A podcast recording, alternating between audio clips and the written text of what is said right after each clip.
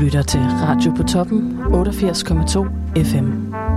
Vi sender nu formiddag på toppen med Frederik Fode og Sara Bang.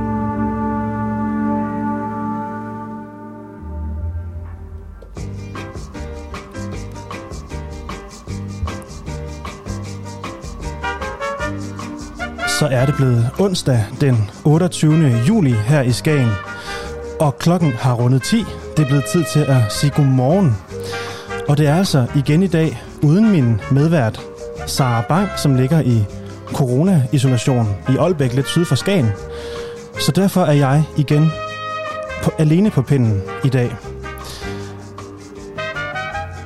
Jeg får dog en gæst lige om lidt, som jeg ikke vil afsløre alt for meget om, men som er en, øh, en magtfuld mand her i Skagen. En erfaren mand, som jeg skal tale lidt med, indtil klokken bliver omkring 10.45. Så sender vi et afsnit af Smagen af Skagen, og så har vi en hesterygsrapportage fra Kærlighed i Klitterne kl. 11.30. Klokken 12 er det selvfølgelig tid til en nyhedsudsendelse, som sædvanligt her på radioen. Og så stopper vi udsendelsen der i dag. Og det er altså igen, fordi jeg er alene på arbejde i dag. Mine kollegaer er i isolation, så nu kører vi endnu en lidt anderledes dag her på Radio på Toppen 88,2 FM.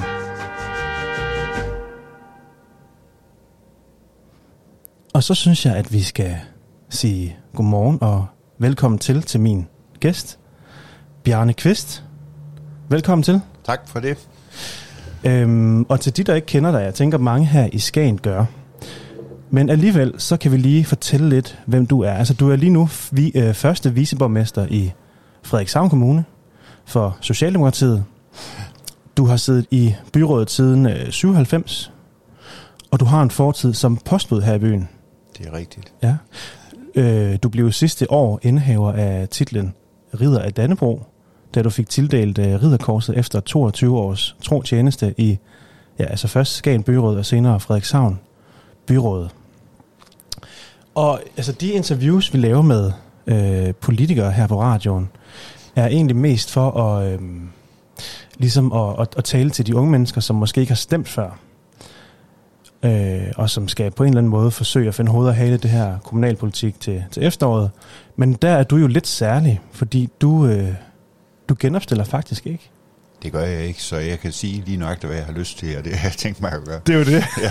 og det er jo noget, som journalister i sådan bred forstand er meget begejstrede for. Det er politikere, som ikke er på valg. Så kan man sige, øh, sige øh, hvad man har lyst til at være lidt mere bramfri. Øh, hvorfor har du valgt, at det skal være nu, du trækker dig? Jamen, som sagt har jeg siddet i 24 år, og, og det er jo mere end en tredjedel af mit liv, og jeg er lige blevet 70, og, og det, det har jo fyldt alt i mit liv i de sidste mange år med alle de poster, jeg har. Så, så jeg har tænkt, at nu skal min kone og jeg til at nyde livet noget mere, end vi har haft tid til før, mm. ud og rejse noget mere, og, og, og tage mig til noget andet end andres problemer, og kun koncentrere mig om min egen. Ja, ja. Og det lyder også meget dejligt. Øhm, og vi kan måske lige få, få styr på, hvad for nogle andre øh, titler eller pladser, du har her i byen. Du er bestyrelsesformand for Skagen Museums bestyrelse. Ja. Du sidder i bestyrelsen hos øh, øh, Skagen Havn. Ja. Og var der ikke en og sidste? så sidder jeg i Skagen Kultur- og Fritidscenters bestyrelse, og jeg sidder i Cruise Skagens bestyrelse. Ja. Og så sidder jeg i Skagen Festivalfonds bestyrelse. Det skal lige, der, der, og så sidder jeg også i Kampborgs Venners bestyrelse. Altså, der, der er lidt sådan, når man tænker sig om. Ja. Jamen, altså, det er jo... Øh, det, altså, det følger med. Der, altså, jeg tænker, at de fleste bestyrelser er du valgt til, fordi du er byrådsmedlem. Det er jeg, ja. Ja. Og det er jo helt normalt, at byrådet øh, udpeger bestyrelsesmedlemmer til nogle af de, øh, i hvert fald offentlige øh, foreninger eller virksomheder, Ja. som, øh, som byen råder over. Den eneste, jeg ikke udpeger til at byrådet, det er Kampborgs Venner, fordi lige snart jeg meddelt, at nu stopper jeg i byrådet til nytår, og så har jeg faktisk fået en hel del henvendelser. Jamen, så får du masser af tid. Kan du så ikke uh, tænke dig at være med her? Mm. Og, og, og nu prøver jeg sådan på at tage det, som jeg synes kunne være rigtig sjovt at være med til. Og det synes jeg, det kunne med Kampborgs Venner. Ja, hvorfor er det interessant?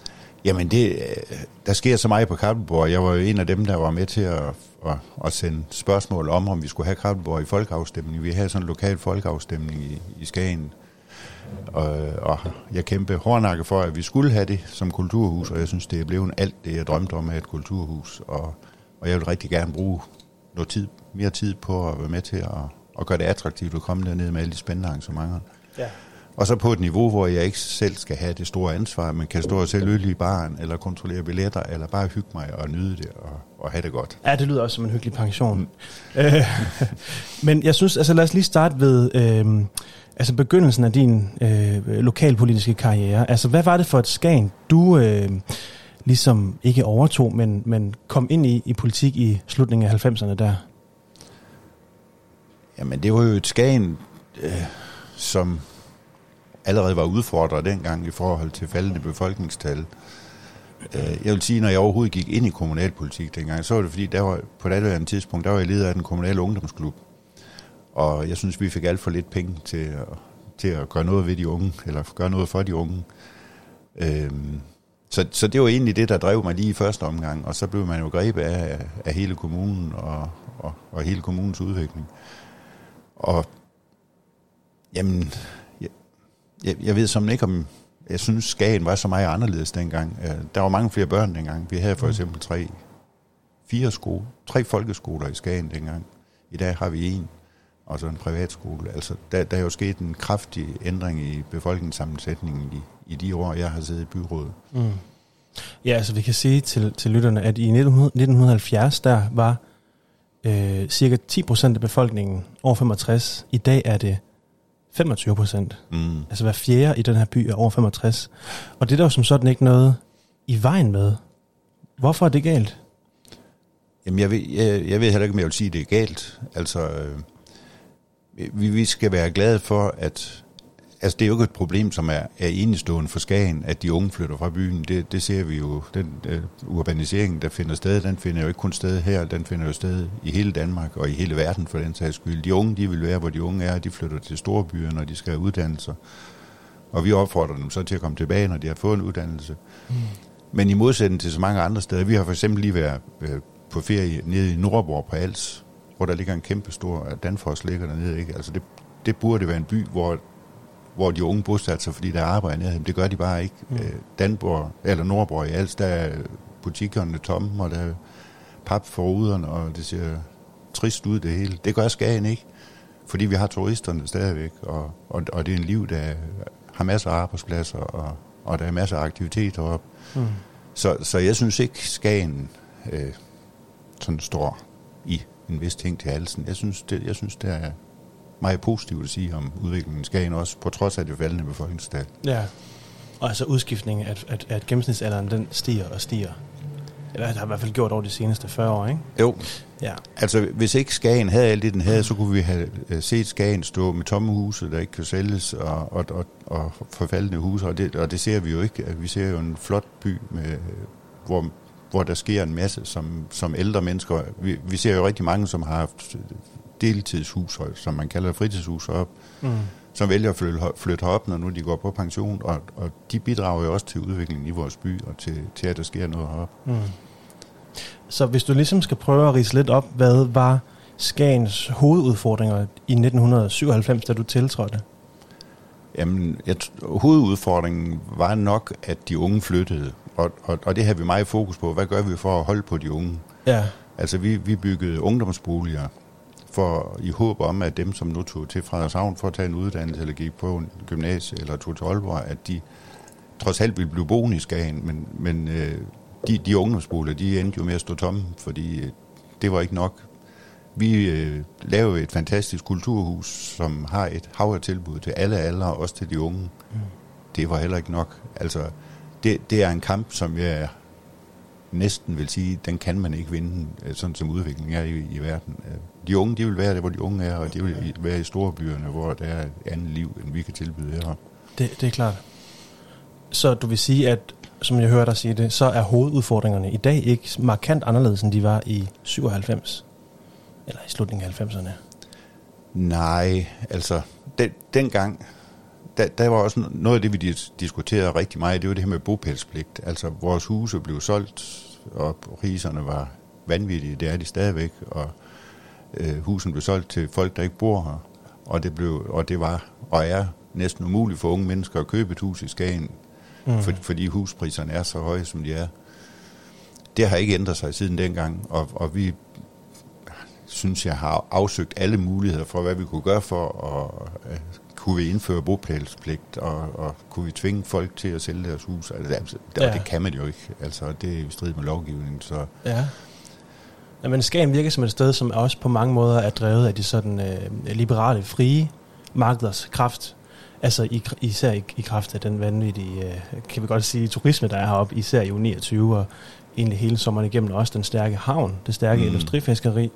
Øh, så det med at, ligesom at styre det politisk, har der ikke været den, den store succes med? Jamen det, hvis man synes, det, he, det hele er ravnerok i dag, så, så kan man sige, så er der ingen succes ved, men det synes jeg ikke, det er. Nej. Jeg, jeg synes, vi har en, en god og velfungerende by. Altså, øh, vores havn er jo Danmarks største turisthavn, og i, eller fiskerihavn. Mm. Og i de år, jeg har siddet i havnebestyrelse, der, der har vi lavet tre kæmpe store havneudvidelser. Altså, der sker så meget på den havn, og vi har Danmarks største nybygningsværft. Vi har Danmark, verdens største fisk, fiskemilsfabrik. Mm. Altså, der er så mange arbejdspladser og så meget aktivitet på havnen, som bidrager ud over turismen. Så, så jeg vil ikke sige, at, vi ikke, at det ikke har været en succes. Jeg synes, der er sket meget positivt i Skagen i, mm. igennem mange år din, øh, din kollega i byrådet, øh, øh, Jens Axel Borup, han nævnte, at han kunne ikke forstå, at der ikke kom flere unge mennesker hertil, fordi at øh, der er jo øh, arbejdsløshed i Danmark, og der er masser af arbejdspladser nede på havnen i Skagen. Men det er simpelthen for svært at få danske unge til at tage de jobs. Og hvis ikke man kan tiltrække unge mennesker til Skagen med jobs nede på havnen, hvad synes du så, man skal gøre? Altså det, det vi har set, og det som er grund baggrunden for, at der er så mange store øh, fiskeindustrier på havnen, det er jo blandt andet, at der er kommet rigtig mange rumænere til Skagen og har bosat sig op. Øh, flere hundrede rumænere har bosat sig op. Fordi de vil tage et job, som, som de danske unge åbenbart ikke ønsker. Og det synes jeg er positivt, fordi det er nogle folk, som er faldet godt ind i vores by og fungerer som en del af, af lokalbefolkningen uden problemer. Ja, men er det det samme som at have et, altså gør det ikke noget ved sammenhængskraften i sådan et ret, ret lille samfund? Jeg tænker, hvis der flyttede øhm, hundredvis af, af østeuropæiske arbejdere ind i København, ville det være ligegyldigt, fordi det vil være en dråbe i havet. Mm. Kan det ikke være problemer, øh, give problemer i sådan en by som Skagen med 8.000 indbyggere, at der, at der er så mange altså gæstearbejdere, som, som jo ikke er en del af kulturlivet på den måde?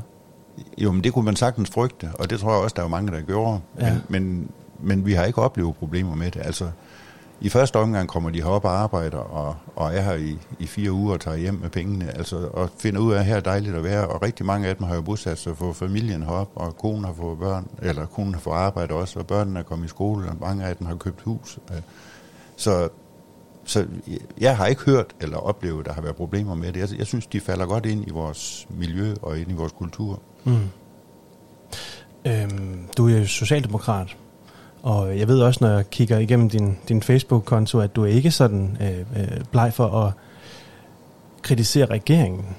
Men, men øh, altså, sådan, til trods for, at du er socialdemokrat. Men, men alt det her med at, og ligesom at, øh, at lave reformer med udflytning mm. af, af statslige arbejdspladser og udflytte øh, videregående uddannelser. Hva, hvordan tænker du om den slags tiltag som en mulighed for en by som Skagen? Altså, som udgangspunkt, så jeg, kritiserer jeg dem, der synes, jeg synes, der er grund til at kritisere. Ja. Og, og, og uanset om det er min egen eller det er de andre. Men, men jeg, vil synes, jeg vil sige, jeg synes, at den her regering har gjort rigtig, rigtig meget, som har været til gavn for vores kommune. Altså for det første udligningsreformen, hvor, hvor vi øh, virkelig, virkelig har det svært, når vi skulle lægge vores budgetter. De sidste, efter udligningsreformen, de sidste to år, der, der har jeg været med til at gøre noget godt. Altså for hulen igennem mange år, der har vi ikke lavet andet at skulle finde besparelser, når vi skulle lægge budget. Og det, det kan vi takke udligningsreformen og den her regering for. Hvad, hvad, fik Skagen ud af, eller Frederikshavn Kommune ud af udligningsreformen? Jeg kan ikke huske det i kroner og øre, 50, 40, 50, 60 millioner, ja. eller sådan noget mere, end vi fik før. Og det er bestemt noget, der kan mærkes. Ja. Og, og hvad angår udflytning af, af, af uddannelsesinstitutioner og, og statslige arbejdspladser, så, så har det min fulde opbakning. Altså Frederikshavn nu, det er ikke Skagen, og, og det er måske naivt at tro, at man flytter uddannelsesinstitutioner eller, eller statslige arbejdspladser til Skagen, men de, man har dog flyttet til Frederikshavn i stor stil, og, og det nyder vi jo også godt af i Skagen, fordi det er en del af vores kommune, så, så det har min fulde opbakning. Ja. Altså nu talte du lidt før om det der med at forsøge at, at sådan politisk styre, hvem der kunne få lov at købe, øh, eller om man, om man kunne få lov at have bobælspligter, om det kunne være en mulighed for at ligesom få flere mennesker til at blive her året rundt, og kunne man ligesom styre boligmarkedet lidt. Er det ikke også en form for sådan altså politisk øh, styring eller tvang endda, at tage folks arbejdspladser og flytte dem ud i de små samfund? Altså jeg mener, er det noget, at, altså hvorfor er I begejstret for det, når at det er med, øh, med, med tvang og ikke med guldråd, at folk skal flytte herop for at arbejde eller studere? Jamen, jeg, jeg synes, man kan ja, hvad, hvad skal jeg sige? Altså, selvfølgelig er det en form for tvang, men det er også et spørgsmål om, hvad man politisk ønsker at have for et Danmark. Ja. Og, og hvis man vil have et Danmark i balance, som jo regeringen jo har sagt så mange gange, så er man jo også, når man har magten til det, så, så skal man da også gøre det. Og jeg, og, jeg, og jeg synes jo, det er med til at sikre et Danmark i balance, at alt ikke ligger i København, Aarhus og Odense og Aalborg, men at, at der også sker noget i, i resten af landet. Mm. Så, så det, det, jeg synes kun, det er godt, de har gjort det. Ja. Du så gerne, der kom endnu mere til Frederikshavn Kommune. Altså der, hvor det giver mening. Altså, og, og det synes jeg, det har gjort de fleste af de arbejdsudflytninger, eller, som, som jeg har, har set om. Ja. Okay. Skal vi ikke lige spille et stykke musik? Jo, lad os gøre det. Bare for lige også at komme i rigtig god morgenstemning. Jeg synes, vi skal høre et stykke Elton John her er det Goodbye Yellow Brick Road med Elton John. Klokken er 10.17. Uden til Aalborg, men at der også sker noget i resten af landet. Mm. Så, så det, jeg synes kun, det er godt. I should have stayed on the phone. I should have listened to my own mind. You know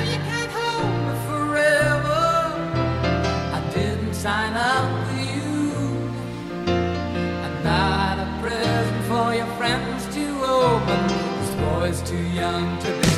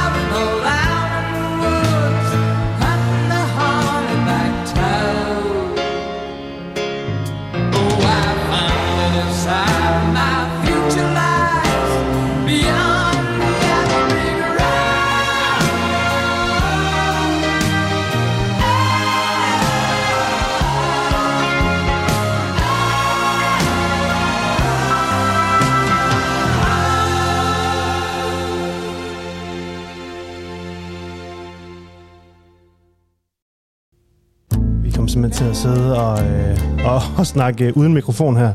Og så løb tiden altså fra os. Det var Old Yellow Brick, eller Goodbye Yellow Brick Road med Elton John. Jeg har altså stadigvæk besøg af Bjarne Kvist, første viceborgmester for Socialdemokratiet her i Frederikshavn Kommune.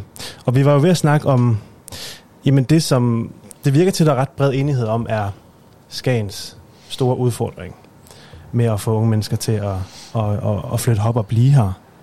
Og, og dem, der er født her, øh, altså få dem til at blive her, ikke? Og, og flytte fra byen, ikke?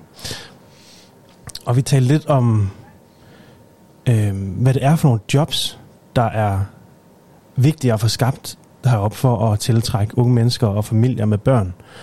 Øhm, og øhm, det er jo ikke sikkert, at der sidder så mange i de store byer med lange uddannelser, som drømmer om at komme til at arbejde nede på havnen.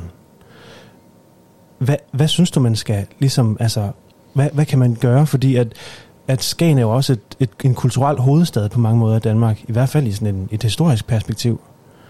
Og øh, museet er jo blevet udvidet helt vildt, er gået fra, fra omkring 14 medarbejdere til, altså jeg tror i over 80 nu dernede, mm. øh, på, på ret, ret få år. Og det er jo en vildt flot udvikling.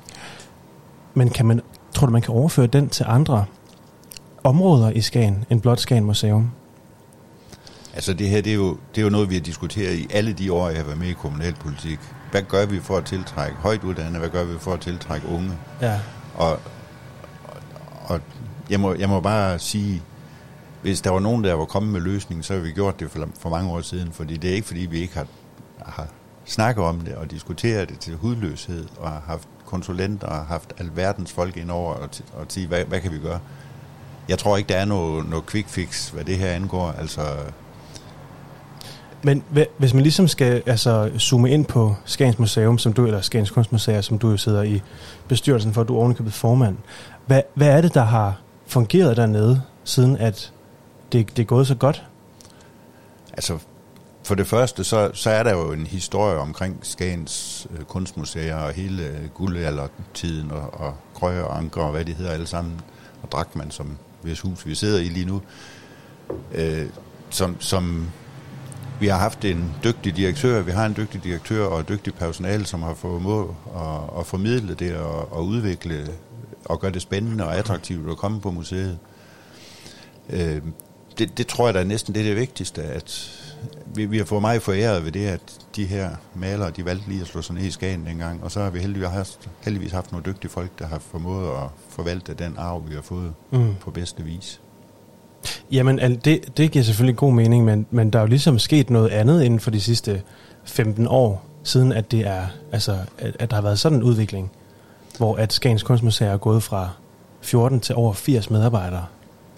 Altså, det er jo, det er jo en helt vildt god sådan lille, hvad skal man sige, øh, altså sådan en lille lukket miljø, hvor man ligesom har kunne mm. få en rivende udvikling i Skagen, imens at altså, byen på andre måder blev affolket, og, og gennemsnitsalderen er steget. Mm altså, nu, nu skal jeg sige, det er jo ikke 80 fuldtidsmedarbejdere, det er jo, det er jo deltid rigtig mange af dem. Ja. Men, øh, jamen, hvad, hvorfor det? Altså, det er jo ikke fordi, der er markant flere besøgende om året i dag, end der var dengang. Nej. Det, det, det er det faktisk ikke. Øh, altså, er det, er det, er jeg, det jeg, jeg synes, museet har været god til at, at, at, at få flere ben at, at stå på, og café og, og, og et kulturelt kulturliv, øh, studieaftener og foredrag og, og over på Ankers Hus, hvor, hvor man nu har fået, fået ny, nogle unge ind, som, som laver koncerter. Og, ja. Altså sådan, jamen, ja, jeg ved ikke, hvad jeg skal sige. Nej, nej, men du, du sidder med i, i bestyrelsen mm. i, øh, i, i Skagen Museum, og har, og har ligesom været været med til at, at, at sige ja tak til, at der må være ja, blandt andet en radio her. Du har sagt mm. ja tak til, eller været med til at sige ja tak til, at der må øh, være koncerter nede i det ellers fredet område nede ved Ankers Hus. Og, øhm, og det er jo ligesom, det er jo en enormt god, god måde at gå forrest på i sådan en by som Skagen. Mm. Men jeg kan prøve at give et eksempel, fordi øh, vi, vi har lige haft vores 13-årige barnebarn på, på ferie. Ja. Og han, øh, vil sige, hvad skal vi lave så, når du er i Skagen? Mm. Jeg vil gerne i, i Ankers hus igen. Da, han har været der en gang før. Så jeg, det var da fantastisk, sådan en 13-årig dreng, han ville det. Jamen, det er fordi, der er lakserytteren nede. Mm. Jeg, jeg vidste godt, hvem laksrytteren er, fordi vi har diskuteret i bestyrelsen også, ja. øh, og han var her sidste år også. Prøv lige at forklare, hvem lakserytteren er. Jeg ved det ikke helt, nemlig. Det er en YouTube-fyr, Okay. som, som, øh, som laver kunst og tegninger og sådan noget, og formidler kunst. En ung fyr, som... Altså, vi har tre børnebørn, de kendte ham alle sammen. Ja, okay, så det er sådan et, et Altså, ungdoms-YouTube-fænomen. det, at man som ledelse af museet eller som medarbejder finder ud af, at vi skal have ham heroppe i, og, i en uge, så vælter det ind med børn og unge, som, som, som han formidler kunst til, og gør det spændende for dem at komme, også når de bliver ældre. Ikke? Altså, Ja. og han fik en selfie med ham, altså det var så stort. Ikke? altså, altså han har haft en fantastisk oplevelse ved at komme ned på Michael og Jan Ankers hus, Ja. som, som man vil normalt sige, hvad, hvad synes en 13-årig lige om det? Ja. Øh, Så, så det er en af grunden til, at de, de, de hele tiden er op på duberne og for, formår at, at se, hvad er tendensen lige nu, og hvad kan vi gøre for at tiltrække flere unge. Ja. Ja, det er jo selvfølgelig rigtig fint, at han kommer ned og møder øh, sit store YouTube-idol. Mm. Hvis han så senere også kommer til at huske museet, og kommer til at gå ind på Anna og Michael Angers hus, og måske det ikke 10-15 år, når synes, det bliver interessant, ikke? Jo, jamen Ja. det, det tror jeg absolut. Og så, så har de jo haft malerskole, og det, det har, har så været aflyst på grund af coronaen, men, Ja. men to af vores børnebørn, i, som ikke var så gamle, de har været på malerskole nede om sommeren og elsker det. Og, altså, det er jo den måde, man, man får fremtidens museumsbesøgende øh, banke på plads. Han. Ja, helt sikkert. Øh, jeg kunne godt tænke mig at tale lidt om havnen, og ligesom havnens rolle i en by som Skagen. Øhm, fordi det er jo ikke nogen hemmelighed, at økonomien nede i havnen ikke er, øh, som man havde håbet, oven på både Brexit, og øh, nu har der sikkert også været en, en pandemi, som jeg ved ikke, hvad det har gjort ved havnen egentlig, men, men Brexit har i hvert fald haft en eller anden indflydelse. Ser du Skagen Havn som et lige så stort, øh, en lige så stor del af Skagen, som, som det er nu i fremtiden? Det gør jeg absolut. Skagen Havn er Skagens hjerte, Skagens drivkraft. Øh, og, og, og jeg vil sige, øh, når du siger, at havnens økonomi ikke er så god, så, så er det nok ikke helt korrekt, fordi den, det har faktisk gået meget bedre, end vi egentlig har frygtet med, Mm. med Brexit og med, med alle de problemer, der har været. Ja, din, øh, din kollega Jens Axel Borup nævnte, at han ikke synes, det var gået så godt, som det... Nej, det er så lige, han er jo formand for fiskernes fiskeindustri, og dem, men, men for Skagen Havn som virksomhed, der, der Ja. har det faktisk øh, været okay. Ja, Vi er kommet godt igennem det. Øh, men det er rigtigt, FF har haft problemer, og øh, Carstensen Skibsværft har heller ikke haft det bedste regnskab. ja. Øh, Altså, men- jeg men- ved jo, at Skagens Havn har jo også øh, en egenkapital på, jeg tror omkring 250 millioner, men gældsforpligtelser på omkring 750. Mm. Hvor, hvis man nu bare læser det tal som en, der ikke er indforstået, altså som jeg selv ikke er, så tænker jeg, det, det, er jo, det ligner jo sådan noget ligesom, ligesom i konventionelt dansk landbrug, Mm. hvor at øh, landbruget har jo gigantiske øh, gældsforpligtelser til EU blandt andet, mm. og til Mm. bankerne, men det går ikke særlig godt med økonomien. Så kan du ikke prøve lige at forklare, hvorfor det ser sådan ud nede på Skagen Havn? Øh, det gør det jo, fordi vi lige har investeret godt en halv milliard i en, en, den tredje kæmpe store havneudvidelse inden for de sidste 15-20 år. Og, og det, er en, det er jo en investering, som, som byrådet øh, og dermed kommunen jo garanterer for. Så, så som byrådsmedlem øh, øh, har- man jo været grundig ind og sige, at det nu noget, der sætter kommunens økonomi øh, i risiko det her. Det skal en havn er en selv, kommunal selvstyrehavn. Det vil sige, at der er skarpe linjer mellem, mellem økonomien, men det er alligevel kommunen, der garanterer for, for det lån her.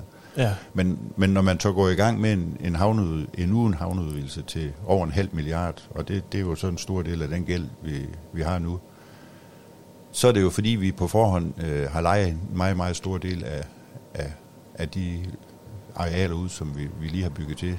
Øh, man kan gå ud og se havnen nu, det er jo en kæmpe udvidelse, der er lavet her sidste gang. mm. Og så vidt jeg, hvis jeg kan huske helt forkert, så er 80 procent af det lejet ud til, til virksomheder, der vil øh, etablere sig derude, og, og det er jo med til at udvikle Skagen og igen. Mm. Så, så hvad havnens økonomi angår, der har jeg i den grad is i maven og, og forlader trygt havnens bestyrelse til nytår. Ja, så det er ikke noget, man skal være bekymret for, når man ser de her, de her tal. Der så ligger selvfølgelig altid en forklaring og en historie bag, at det mm. ser Mm. ud, som det gør. Ja, okay. Øhm, så er der det her med, at øh, altså fiskeriet har jo lidt et, øh, et blakket ry i de her år. Øhm, øh, altså fiskeindustrien bliver beskyldt for at være til vanvittig stor gene og, øh, ødelægge meget af havmiljøet. Hvor, hvor, hvad gør I ligesom i bestyrelsen i Skagenhavn for at sikre, at de virksomheder, I har nede på havnen, er nogen, der forpligter sig til at, og ligesom at være bæredygtige, og ikke overfiske og få med for meget bifangst, og ikke lave bundtrål og så videre? Altså som havn har vi ingen som helst indflydelse på, hvordan øh, fiskerne de fisker, og, og, og det, er ikke, det er ikke vores ansvarsområde. Det Men det er vel jer, der leger ud til de virksomheder, der gerne vil lege sig ind? Altså har I, har I et eller andet øh, moralsk kodex, eller har I nogle regler for, hvem I vil lege ud til? Jeg ved ikke, om vi har noget, som er formuleret. Det, det er jeg ikke sikker på, at vi har. Nej. Men altså, jeg kan jo bare kigge på, da vi flyttede til Skagen i 73, der var der, så vidt jeg husker, 400 fiske gutter hjemmehørende i Skagen, og i dag er der 30 eller derunder, tror jeg. Mm. Men der bliver landet mere fisk i dag, end der gjorde dengang. Ja, de er jo blevet gigantiske, de og, her og det gutter. er jo... øh, Jeg, jeg skal ikke gå ind på, hvad, hvordan man fisker, og hvad der er bæredygtig fiskeri, fordi det, det har jeg ikke forstand på. Nej. Men, øh, men der er ingen tvivl om, at det, det påvirker miljøet mere, den måde, man fisker på i dag, end det gjorde dengang. Ja. Hvad, hvad tænker du om, om det som altså politiker? Jamen, jeg synes jo ikke, det er godt. Men, men det er jo... Det, er jo ikke noget, jeg som politiker, som kommunalpolitiker, det er jo kun det, jeg øh, har nogen som helst indflydelse på. Ja. Øh, Ja, det, det er med på, men du er også politiker, fordi at du er, jeg tænker, du, er, du har en eller anden form for øh, idealisme bag dig, og du er socialdemokrat og mm. Kæmper for retfærdighed, og, og øh, også et grønt parti, et Mm. moderne grønt socialdemok- socialdemokrati. Øhm, så det er derfor, jeg synes, det er lidt, lidt interessant ved den her havn, og, og om man kan ligesom på nogen måde gøre det mere, øhm, mere bæredygtigt, fordi det tror jeg også er noget, som på en måde ville tiltrække flere unge mennesker, hvis at, hvis at havnen også ligesom blev et, øh, sådan en, en bæredygtig og grøn øh, sådan frontrunner, ikke? Ja. Øh, men men hvis, hvis vi som havn skal begynde at stille krav til de virksomheder, der leger sig ind om, at de skal være mere bæredygtige, end de, end de allerede har fokus på. Jeg tror, at næsten alle virksomheder i dag har fokus på bæredygtighed og, og miljø, for, fordi deres kunder forlanger det af den. Ja. Så, så er vi jo i konkurrence med, med alle mulige andre havne, som, og, og, og det, det er jo en virksomhed, der skal hænge sammen økonomisk også. Så det er jo en, det er jo en balancegang, hvor, hvor, hvor, hvor skrappe krav kan man stille. Øh, Og jeg kan ikke lige se, hvordan vi kan gå ind, for eksempel i forhold til værfter, og sige, I skal, I må ikke bruge den slags metal, eller I må ikke bruge, øh, altså, Nej, det, det, det er svært at detaljstyre på den måde. Ja, det kan man ikke. Nej. Okay. Øhm, Bjarne, du er jo... Øh, ja, men nu, lad os lige gå lidt videre fra havnen, fordi det er altså svært at finde hoved og hale i det, og, og øh, der er mange meninger, og der er jo selvfølgelig enormt mange mennesker, som lever af den her havn, og det er jo øh, på den måde et, et prekært emne. Øhm, og, men jeg, også det med din, din nye bestyrelsespost nede i Kappelborgs Venner, vil jeg godt lige snakke lidt om. Det synes jeg ikke, vi blev helt færdige med. Mm. Altså, du er, øh, da du siger, nu vil jeg ikke være i kommunalbestyrelsen længere, så ringer Kappelborgs venner til dig og siger, kom ned og vær med i bestyrelsen hernede. Mm. Hvorfor synes du, at det er et spændende projekt? Det er fordi Kappelborg som kulturhus, det, det er et af mine børn, som jeg elsker. Altså, jeg, jeg synes, da vi begyndte at snakke om det kulturhus og, og lave den gamle skole om og, og fik det sendt i folkeafstemning, hvor skal kulturhuset være? Skal det være på den ene side af vejen eller den anden? Skal vi sælge skolen som, som boliger, som Venstre ville dengang? Mm. Eller skal vi bygge nyt? Så var der, så vidt jeg husker, 2-83 procent af skravborgerne, der sagde, at det skal være på skolen. Og, og, og med, det, jeg synes, det er blevet nøjagtigt det, jeg drømte om dengang, vi, vi, vi startede det projekt. Der er en aktiv musikskole dernede, der er biograf, der er bibliotek, og så er der alle de arrangementer. Der er noget for en smag dernede. Der er teater, der er ballet, der er opera, der er rockkoncerter. Mm. Det, det er blevet så fedt, og, og, og jeg vil så gerne være med til det, nu hvor jeg får tid til det, til at ikke, ikke også have det over en ansvar for Kalvborg, det er jeg med til at have nu som medlem af Kultur- og Fritidsudvalget. Ja. Men til at stå i en dør og kontrollere billetter og få en god snak med folk, eller stå i en bar og sælge øl, eller sodavand. Ja. og, og bare, bare hy, øh, hygge mig og nyde livet, og, og det er sådan set derfor, jeg har sagt ja til det. ja, det lyder også vidunderligt. Så selvom du trækker dig fra kommunalpolitik, så er du så stadig at finde i Skagen, Det garanterer jeg der for. hvor det sker nede ved Kappelborg. Det gør jeg der og andre steder, vil jeg tro. Ja, helt sikkert. Øhm, Bjarne, det er godt nok ikke noget, jeg har forberedt dig på, øh, det her, men øh, har du et øh, stykke musik, du godt kunne tænke dig at høre i radioen, inden vi runder vores snak her af? Huha. Øhm, kan, du finde, kan du finde hvad som helst? Jeg kan finde næsten hvad som helst, det vil jeg gerne garantere. Og, vi, og du må også godt lige, lige øh, sondere lidt over det. Kan du finde et nummer med Jonas Fjeld og Lenny Trækrem, der hedder Engle i sneen? Jonas Fjeld Ja, og Lenny. Lyne Trækrem. Ja, det kan jeg. Det er nemlig nogen, jeg har hørt til festivalen for mange år siden. Til Skagen Festival. Ja. Hvorfor vil du gerne høre det her? Det er fordi, jeg, har lige, jeg faldt lige over det forleden dag, Ja. Øh, og jeg har hørt dem begge to til Skagen Festival, hvor jeg har været medarbejder i, i, i mange, mange år, Ja. og oplevet så meget musik, som jeg ikke troede var mig, men fandt ud af, at det var det alligevel, når nu jeg hørte det deroppe. Okay. Og jeg synes, det er så flot et nummer. Jeg har faktisk fundet det her. Engler i snøen. Yes. Jonas Fjeld og Lenny Trækrem. Er, de, er det norsk? Ja. Okay, så giver det mening. Øh, Bjarne, rigtig mange tak, fordi du gad at komme ned her i Dragmans øh, Annex og snakke lidt med mig. Velbekomme. Her er det Jonas Fjeld og Lenny Trækrem. Engler i snøen.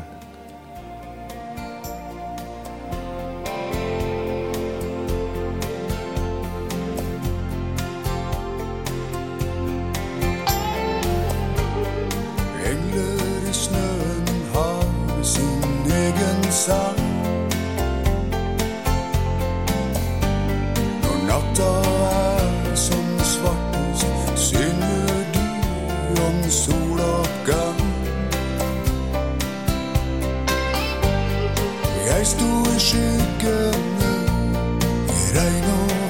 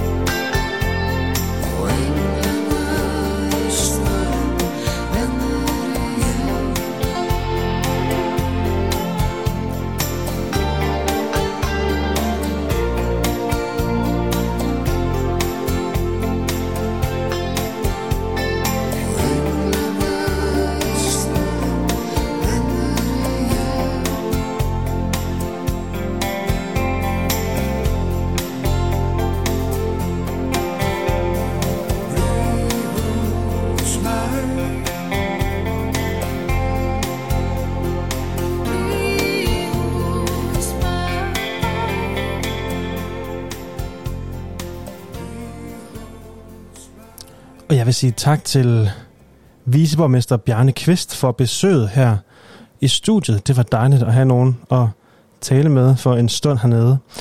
Nu er det blevet tid til at sende et øh, afsnit af Smagen af Skagen med Frederik Borg og Robert Bob Nielsen. Det kommer her. Rigtig god fornøjelse. Du lytter til Radio på toppen 88,2 FM. Vi sender nu Hvad er smagen af Skagen med Frederik Borg og Robert Bob Nielsen.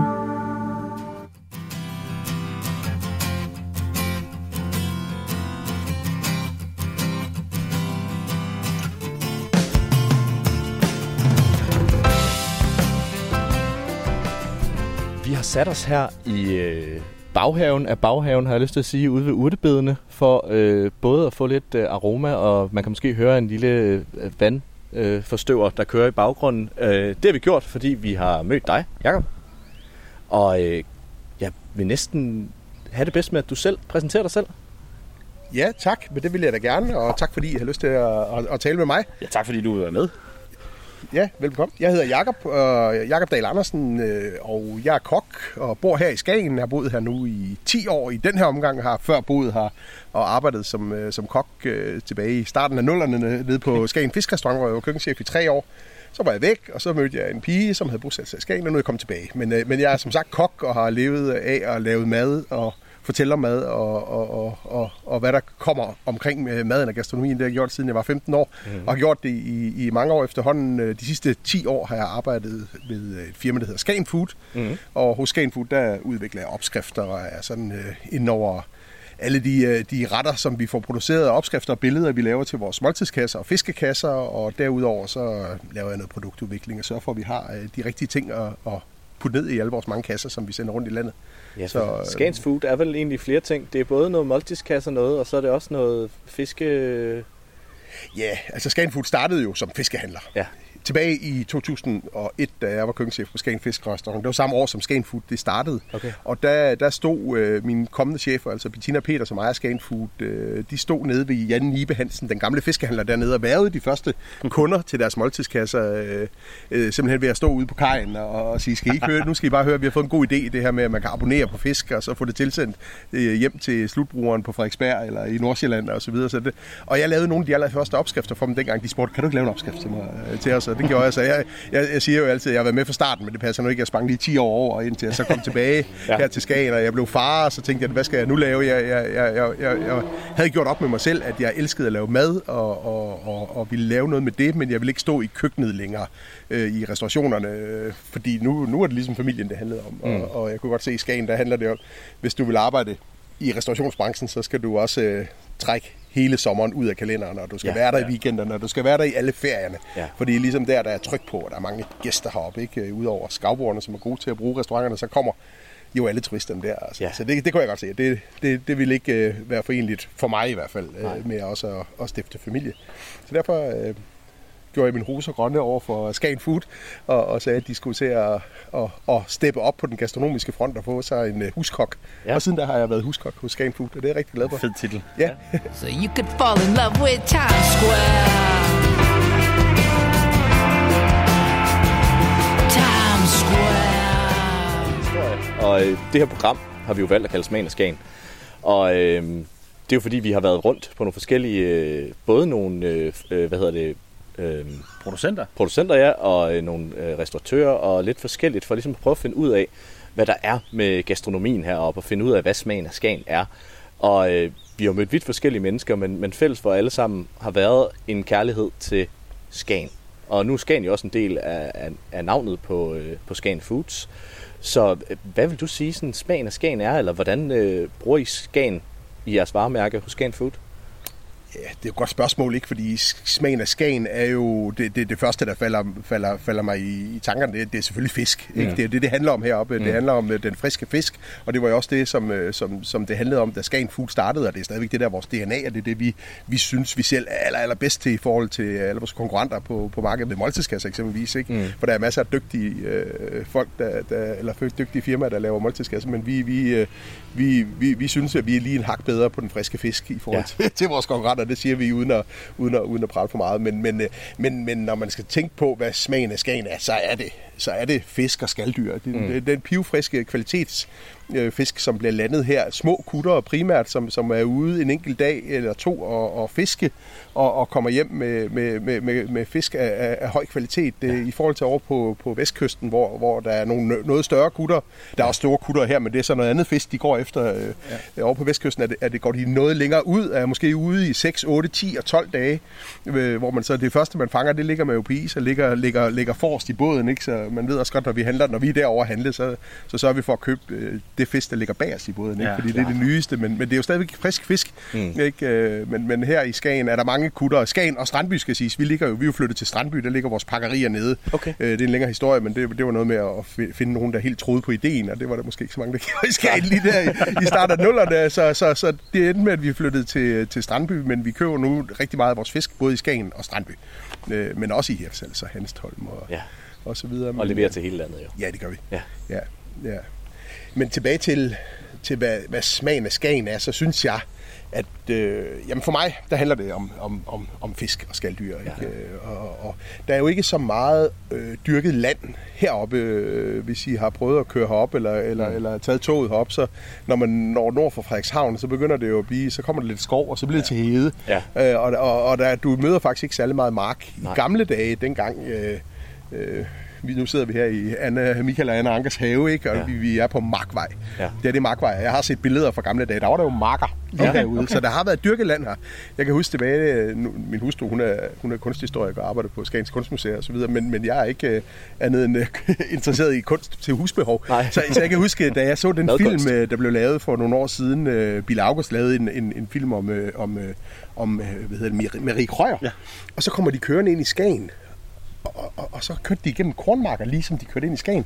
Det ved jeg, sagde til min hustru, det er kraftigt med der dårlig research. Ja. Altså, de er fan flasker. Men det var der så åbenbart. Det var der jo dengang. Spændende. Altså, så, så det, så, så, Ja, vi så kan jo også se, at der, der både gror øh, basilikum og hvad end ikke i den her lille have, vi sidder i. Øh, det havde jeg heller ikke regnet med, at det Nej, kunne. det, det er jo så skønt at komme herned ikke? og se, at der er nogle, øh, nogle, nogle, øh, nogle unge kokke og gastronomer og restauratører, der har lyst til at begynde at dyrke landet her. Og de har jo, dem der har baghaven her, øh, og, og Blink øh, ude ved det grå fyr, de har jo virkelig formået at, at, at, at prikke hul i den her fordom om, at man ikke kan finde øh, råvarer i landet. Ja. Altså, fordi der er faktisk avlere også inden for, inden for en fornuftig afstand af, af, af Skagen. Mm. Jeg kan huske sidste år i foråret, da jeg hørte om, at de skulle til at åbne Blink derude, der cyklede jeg derud, fordi at jeg kendte Nils Ove lidt fra gamle dage, dengang han var på Svingkløv, der kendte jeg, Ja. havde nogle venner, der var der, så jeg kendte ham godt, og han var med til at, at, at, starte en restaurant for, sammen med nogle venner nede i Aarhus dengang. Så jeg cyklede ud og tog en snak med mig og sagde, I må endelig spørge mig, hvis der er noget, jeg kan hjælpe jer med. Ja. Og hvis der er et eller andet, jeg har trods alt været her lang tid og, og, og bilder mig ind, og jeg ved en masse. Ja. Så jeg stillede min, øh, min, øh, min gode råd til venlig øh,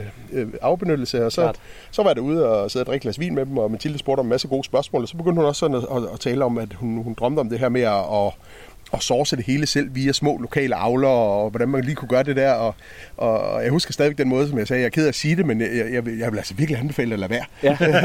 ja, og, og sige, det der, I fem minutter i højsæson, og I skal til at åbne en restaurant, snak med en af de store øh, gr- frugtgrossister, og så for dem, fordi de handler også lidt med nogle af de her små her. Ja. Men der kan jeg godt se, hun, hun kiggede bare på mig og sagde, ja, den er god med dig, mm. og fuck dig. Ja. Det skal jeg nok få. Og, og, og, og jeg, har, jeg har virkelig næsegrus respekt for det projekt, Ja, som, var som de har nået i og- mål med, fordi Ja. de, de har jo gjort det, ikke? Ja, og de gjorde det allerede. hende, øh, hende øh, for et par dage siden, Ja. hvor hun nemlig nævnte det der og sagde, at det har jo heller ikke været øh, uden øh, blod, sved og tårer, har jeg lyst til Nej, at nej. sige. At det er, men det, har, det man må sige, der har lykkedes. Ja, det er det, og det, det, det, det har jeg virkelig, virkelig stor respekt for, og, og, og jeg jeg kan næsten ikke forstå, at det har lykkes så, på så kort tid at, at gøre det, men det er bare fordi, de er seje, de er ja. hårdt arbejdende, og de vil det ikke. Altså, det, Mm. det, er det, de har, de har holdninger, og de har meninger, og de, Mm. det, der er fandme ikke nogen, der skal sige, at det ikke kan lade sig gøre.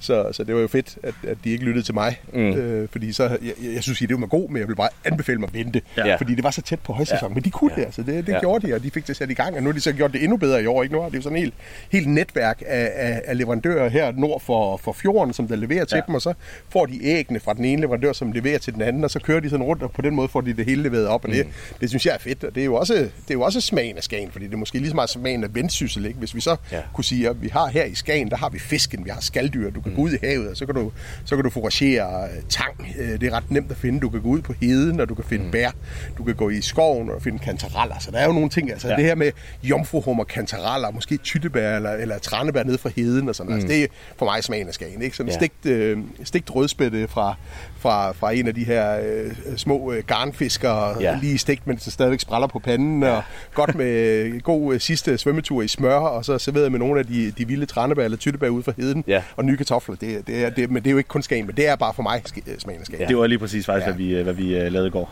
Ja, var det, ja, ja, det smager bare det lavede vi nemlig lige præcis i går.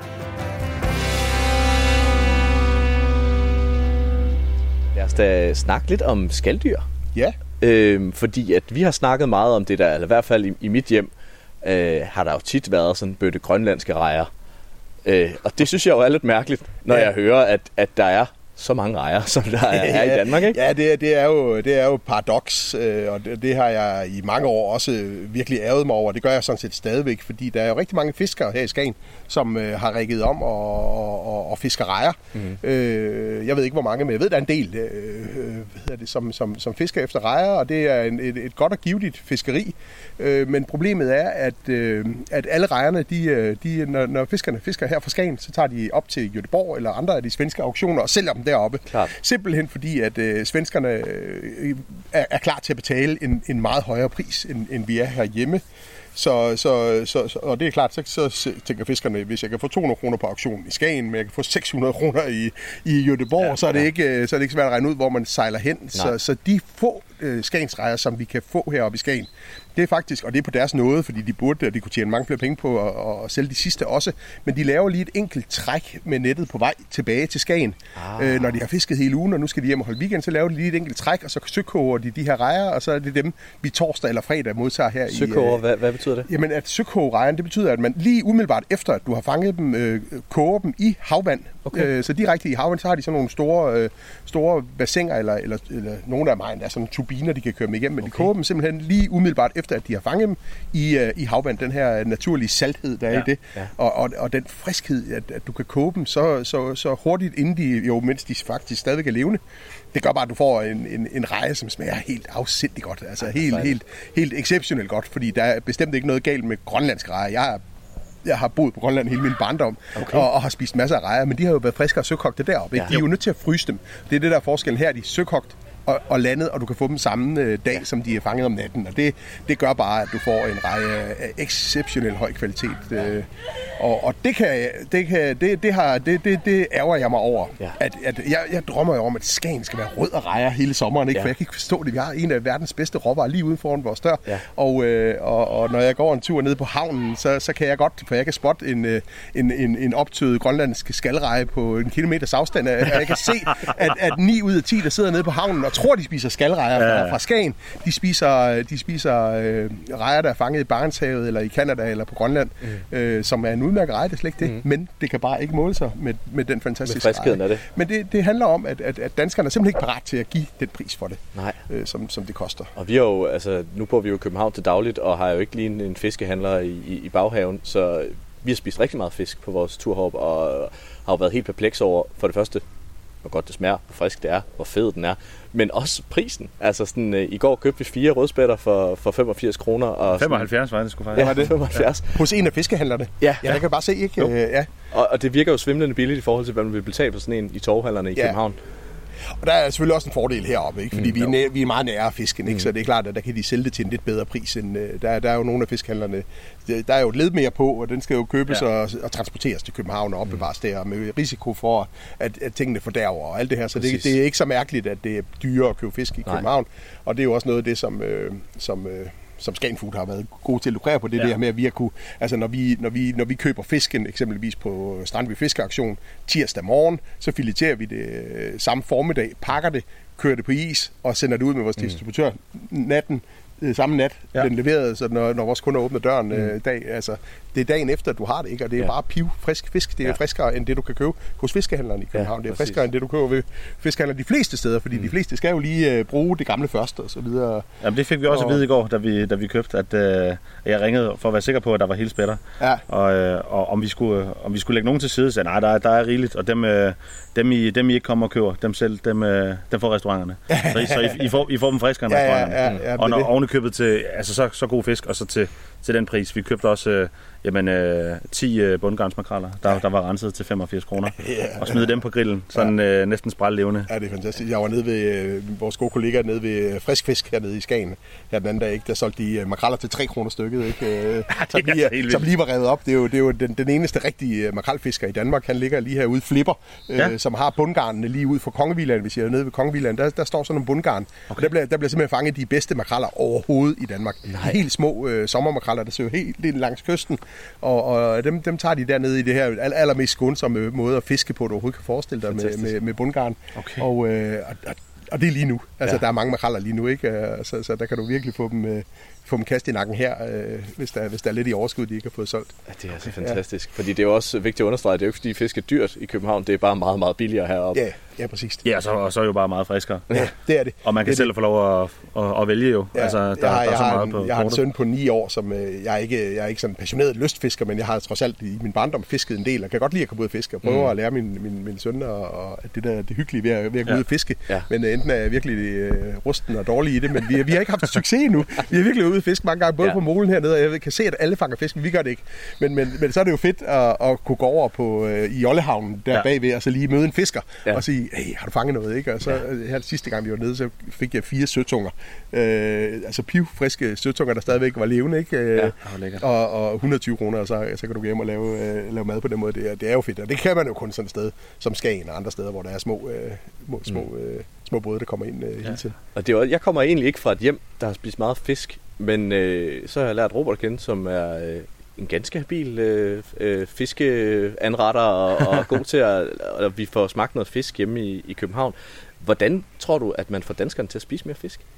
Ja, jeg, jeg, jeg, jeg tænker, at det handler om at øh, gøre det mere tilgængeligt. Øh, og, og, og, og igen, og det er ikke fordi, jeg skal sidde og lovprise den måde, som vi gør det på, men, men ved Skagen Food eksempelvis, det hører jeg også fra mange af vores kunder, det, at, at, at de, de er jo meget trygge ved det her med, at vi bestemmer, det er en abonnementsordning. Så, Ja. så, så fordi det fisk, som du kan købe, hvis du går i supermarkedet, og det meste fisk i Danmark bliver jo stadigvæk købt i supermarkedet, der, der er frisk fisk at få. Mm-hmm. Øh, men du kan få torsk, og du kan få rødspættefiléer, og så kan du få laks. Ja. Og så øh, nogle steder også noget hakket fiskekød, så du kan forme din egen frikadelle, men færdighakket. Ikke? Det er ligesom de der fire fisk. Ja. Og, det, og dem, der så godt kan lide fisk, de har efterhånden lært at tilberede de her fire til nogenlunde. Ja. Men de synes måske, at det er, at det er sådan lige lidt øh, vildt at skal gå ned og købe en kulmule Ja. Og, og, og, og bruge 200 kroner på, på, på fisk til familien, hvis man er fire, ja. mm. og på en, man aldrig har prøvet før, og man ved Præcis. ikke. Så noget af det, som folk er nervøse for, det er det her med, hvordan tilbereder vi det, uden at det ja. går i fisk? Ja. Altså, uden, hvordan, hvordan gør vi det her? Ja.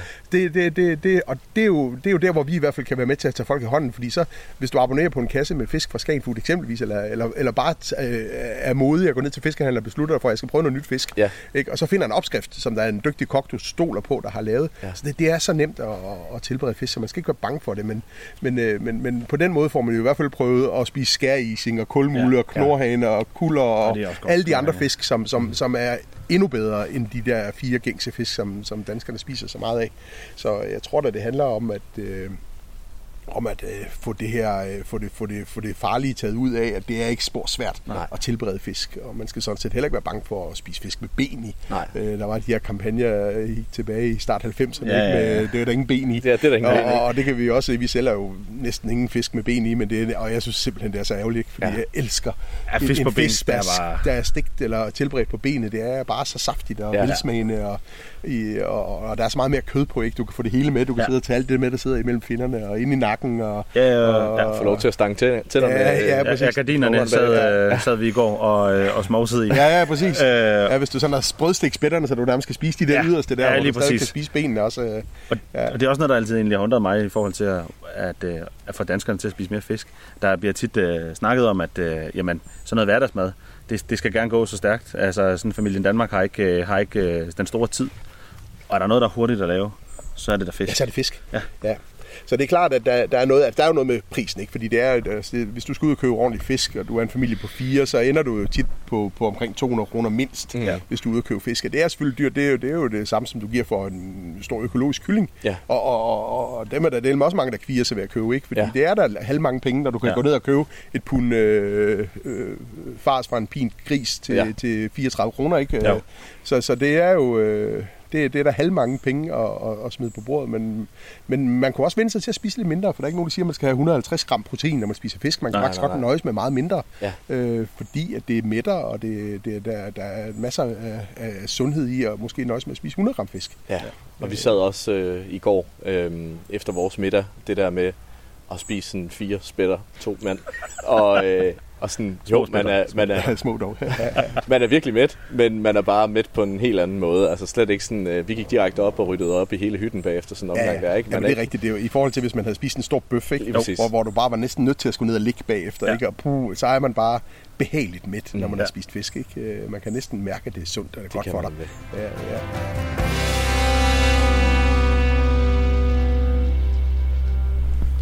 Ja, nu er du jo øh, opskriftsudvikler hos øh, Scan Foods. Og det er jo efterhånden blevet et, et stort foretagende, i hvert fald øh, noget, øh, der på flere folks læber er min øh, opfattelse, og, øh, og jo har den her øh, politik om, at I gerne vil have, at det skal være bygget op omkring fisken. Men når det bliver populært, sådan en, en måltidskasse, og der skal skibes mange kasser ud, hvordan sikrer man så, at, at kvaliteten øh, bibevarer? Ja, jamen det er et godt spørgsmål, fordi at øh, for, for os opskriftsudviklere, der er det jo ikke svært. Det, Nej. det er ikke så svært at lave øh, opskrifter, der skal opskaleres. Det, det er jo det samme, vi skal udvikle. Ja. Så, så om vi skal lave en, en opskrift, der skal spises af 10, eller om den skal spises af 10.000 eller 100.000, det betyder egentlig ikke så meget. Nej. Det kommer mere, øh, det kommer mere når, når, når, vi, når det handler om, hvor, øh, altså kan vi, kan vi få den rigtige mængde råvarer til den rigtige, øh, i den rigtige kvalitet. Mm. Og, øh, og heldigvis øh, har vi gode, øh, gode relationer til, til auktionerne, både i Strandby og Skagen og Hirtshals og Hanstholm og andre steder, Ja. men, men, men, men primært i Skagen og Strandby, hvor vi køber vores fisk, og indtil videre har vi, har vi godt kunne formå, og, og synes vi selv, at holde, holde kvaliteten. Øh, det, det, det, det er simpelthen et spørgsmål om at, at skalere lidt op. Vi vi har mange flere, der pakker tingene, og der, er- der er nogle flere biler, der kører ud med det, men, mm. men det er egentlig ikke så kompliceret, øh, siger jeg, som bare udvikler opskrifter. Jeg skulle, I skulle spørge mine kollegaer i kundeservice, ja, dem der ja, sidder bagved ja. med de store Excel-ark, fordi mm. det er et kompliceret spil at, Jamen, det- det at tænker levere, jeg. at levere måltider ud, og vi er oppe i en, i en skala, hvor vi, hvor vi leverer et sted mellem 2 og 400.000 måltider om måneden ud til, til danskerne, så det bliver til noget, ikke? Ja. Øh, Jeg vidste faktisk slet ikke, det var i så stor en skala, men det der... Ja, det er faktisk øh, det er deroppe omkring, øh, ja. at vi er, og så er vi jo ikke engang nogle af de store, fordi øh, vores kollegaer ved årstiderne, Hello Fresh og de andre, ja. de, er jo- de er jo meget større end os. Ikke? Mm. Men, øh, men vi er da en af de øh, aktører på måltidskassemarkedet, som Mm. er oppe i, ja, vi er vel den tredje største. Men, men noget af det andet, som vi, vi, vi, øh, vi, vi sætter en ære i, det er at have dygtige opskriftsudviklere. Ja. Ja. Så en ting er, at, at jeg, jeg synes, jeg selv øh, kan lave nogle habile opskrifter, men vi er fem, øh, fem, øh, fem der laver opskrifter. Jeg er lidt i, i spidsen for dem og sørger for, at vi, vi sådan sørger for hele tiden at have nogle nye ting, vi kan bruge. Mm. At vi har nye, øh, nye tangenter på klaveret, og, fordi vi har ligesom fiskene, men det er også alt det andet. Ikke? Jo. Der skal være nye krydderiblandinger, der skal være nye grøntsager. Vi vi sørger også rigtig meget. Vi er også ude ved masser af avlere og arbejder tæt sammen med danske, øh, danske gårde, både heroppe i Nordjylland, men også øh, på, på Sjælland og andre steder. Og, og, øh, og det går vi meget op i, at have nogle dygtige opskriftsudviklere, mm. der, der, der laver opskrifter i hver deres kasse. Altså nu er det radio det her, men vi har også en slankekasse og nogle mm. helsekasser, og det er selvfølgelig ikke mig, der Nej. laver det, fordi det, jeg kan godt lide at stege med smør og putte lidt fløde i og, ja. og så videre, men det Så vi har vi har nogle, rigtige, nogle så. unge, unge, unge, tynde hipster-københavnere, der laver de kasser, og, Dejligt. og de er pisse dygtige. Det er ikke, nej, nej, det, det, det er gas ikke, men, men vi har faktisk øh, nogen, der, der, der, der, der rammer meget bredt. Ikke? Mm. Vi har jo rigtig mange børnefamilier også, og der er nogen, der er rigtig dygtige til at lave, lave, lave retter, der lige præcis passer til det, og jeg kan godt lide at lave dem, hvor du måske bruger lidt mere tid i køkkenet, og Ja. Er lidt mere gastronomisk interesseret, og godt kunne tænke dig ja. at, at, at lave det, hvis, det, hvis man skal lave en Thai green curry, jamen, så laver vi den rigtigt. Ikke? Ja, og, og, og, og, hvor andre tænker, at vi skal bare have noget, der minder om, og det skal, det må, det, men det må ikke tage mere end 20 minutter. Nej. Ikke? Øh, Det, fordi det har meget at gøre med tid også, Det er også i, det. mange af vores kasser. Og så er der nogle af vores kasser, hvor folk er ligeglade. Tænker, Mm. Det er dejligt, vi skal bruge en time på det, det vil vi Ja, gerne. ja. Øh, Så vi har, altså, vi har, vi har 17 forskellige måltidskasser, som, okay. vi, som vi producerer opskrifter til hver uge. Ikke? Så det er, øh, det er komplekst, ikke? og det er jo så 17 kasser, og så er der en to til fire opskrifter i hver, så I kan godt se, det er et, ja. det er et ret stort øh, arbejde. Der, altså, jeg tror, i alt laver vi øh, omkring 40 nye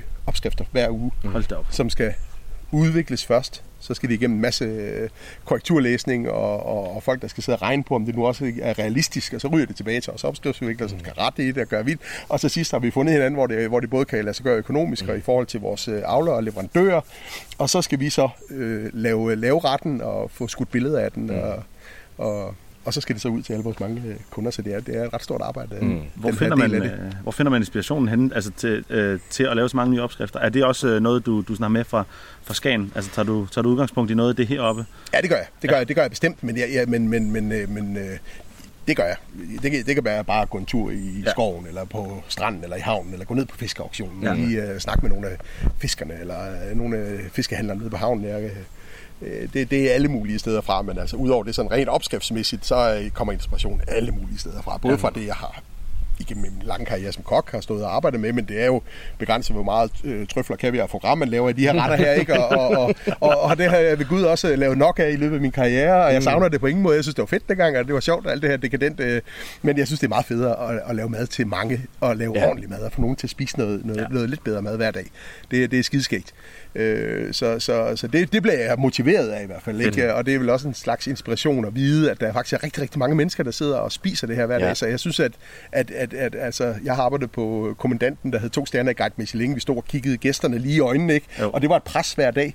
Men, men jeg er ikke, fordi jeg er ikke nervøs nu, og det var heller ikke dengang, men, men jeg har endnu mere æresfrygt over at lave en opskrift nu, fordi at der er rigtig mange, der spiser det. Det er Ja, ja, hverdagsmad, ja, ikke? Og det er nye, det er børn, der, der måske spiser fisk for første gang og alt det her. Det synes jeg, det er mega fedt. Det, det også, er når en kæmpe man- motivation for mig at vide, at jeg måske forhåbentlig kan få nogen til at spise mere fisk. Altså, de behøver ikke at købe det hos os, de, men hvis de har fået nogle gode fiskeopskrifter hos os, jamen så kan det være, at de går ned til Skagen Frisk og henter fisk næste gang, eller køber mm. det ved Hav i København, eller hvem det nu måtte være. Ikke? Ja. Ja. Det, det, det er jo bare fint. Det er jo også angstprovokerende som kok at være vant til at have styr på alle gryderne og, øh, og selv skære og ja. Ja. det ene og det andet og skal, skal lægge ansvaret over på, øh, på ens... Øh, altså man skal jo lave en udførlig øh, opskrift, så det, så det hele bliver lavet rigtigt. Jeg kan forestille mig, Ja, at det er ja. en angstprovokerende følelse. Ja, men det er det da også, og det er da også drøn urimeligt nogle gange, hvor jeg synes, jeg har lavet en god opskrift, og så alligevel er der nogen, der brokker sig, ikke? Og jeg, Ja. ja. kan godt, jeg, kan, jeg kan godt se, når jeg så ser det billede af det der, de måske nogle gange sender og siger, det der var fandme kedeligt i sidste uge, hvor jeg bare Ja. ja. tænker, ah, det kunne også være, at du lige skulle have læst opskriften og gjort, som, som vi skrev, ikke? Men det, øh, det er ikke altid... øh,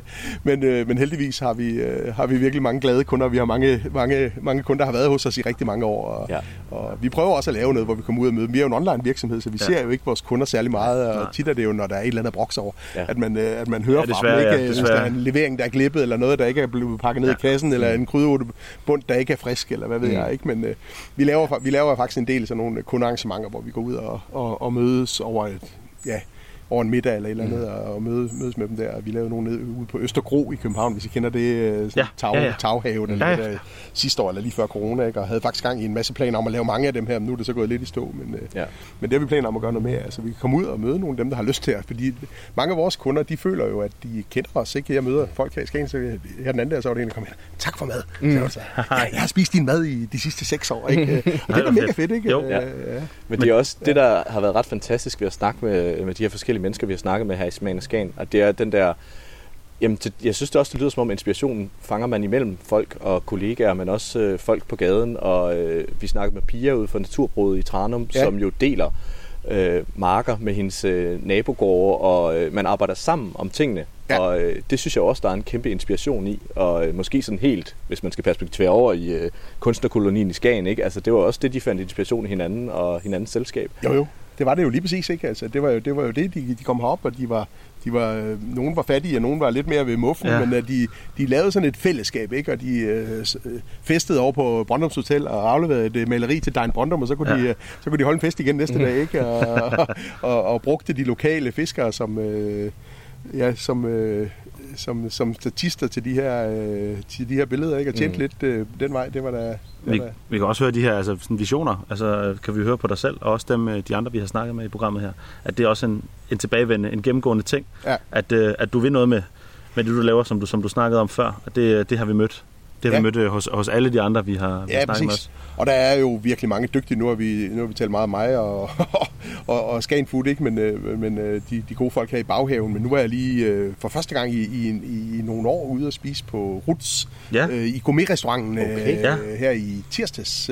Og fik en fantastisk middag derude. Altså, det, der, der går længere og længere imellem. I mine unge dage, der elskede jeg. Jeg har brugt fandme alle mine penge på at, at spise på gourmetrestauranter. Jeg synes, Ja. det var fedt. Ja. Og, og, og det gør jeg egentlig også stadigvæk. Knap så meget, som jeg gjorde engang. Fordi de der lange, lange rit, hvor, hvor man får 40 serveringer, og Ja. de skal bestemme, hvad jeg skal drikke hele aftenen. Og sådan noget. Jeg kan egentlig bedre lige at gå ud og spise en god søtung og købe lige præcis den flaske vin, jeg gerne vil have. Ja, ja. Det vil jeg gerne 9 ud af 10 gange. Men en gang imellem kan jeg også godt lide at gå ud og spise på de her øh, madtempler, hvor man får det hele. Og, og, og hold kæft, men jeg var imponeret af det niveau, der var. Det var tirsdag i uge 29, og det, det spillede edder med, men det var højt. Fedt. Det var høj klasse, ikke? Så, så, så, så, der er også, og der er højt niveau, ikke? Nede på Brøndums Hotel kan du også få det høje, elaborerede øh, gastronomi, ikke? Ja. Ja. Hvor, det, hvor det er dekadent, og der er trøfler, kaviar og jeg plejer at sige, ikke? Altså Ja. hele vejen igennem. øh, Og, der, der, så, og, og, og, så er der bare masser af gode restauranter rundt omkring i Skagen. Du kan gå ned på havnen og få en fornuftig fiskefrikadelle, og du kan sidde og spise heldigvis stadigvæk skagensrejer på en del af restauranterne dernede, og, og, og der, der, er, der er masser af gode restauranter i alle lag her i Skagen. Ikke? Ja. Men, men jeg, jeg er glad for de nye, der, der er kommet her i år og,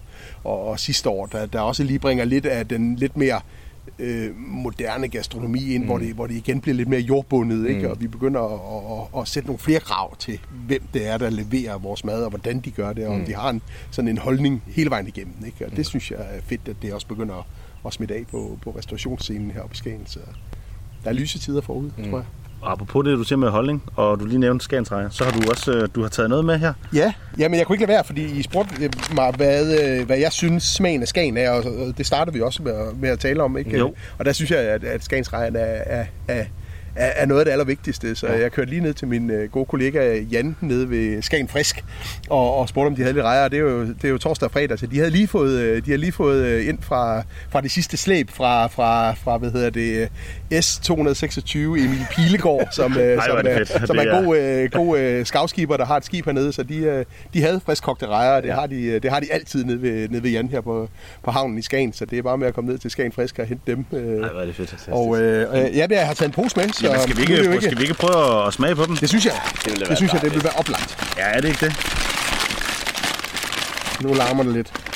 Det, Nu kan du få sådan en her. Det. Vil du have en også? det vil jeg rigtig gerne. Værsgo. Og det man jo altid kan se, ikke, øh, hvis, man, hvis man skal lure, om, om det nu er en øh, frossen skalreje, eller om det er en frisk skalreje, så kan du bare kigge på, nu er den her godt nok knækket, men, men hvis de har de her lange følehorn, Ja. så er de friske. Så er de friske. Fordi hvis de har været frosne, så kan der være statsgaranti for, så knækker det. Det er det første, der knækker, når Ah, de her selvfølgelig, er helt selvfølgelig. frosne, de ligger i en kasse, så knækker følehornene af. Så Ja. hvis der ikke er nogen af dem her, der er lange på dem, så kan du næsten være helt sikker på, at det er, at det er, er nogen, der har været, øh, der har været frosne. Ja. En anden også ting også, dufte, ikke? Altså, jo, de er jo altså...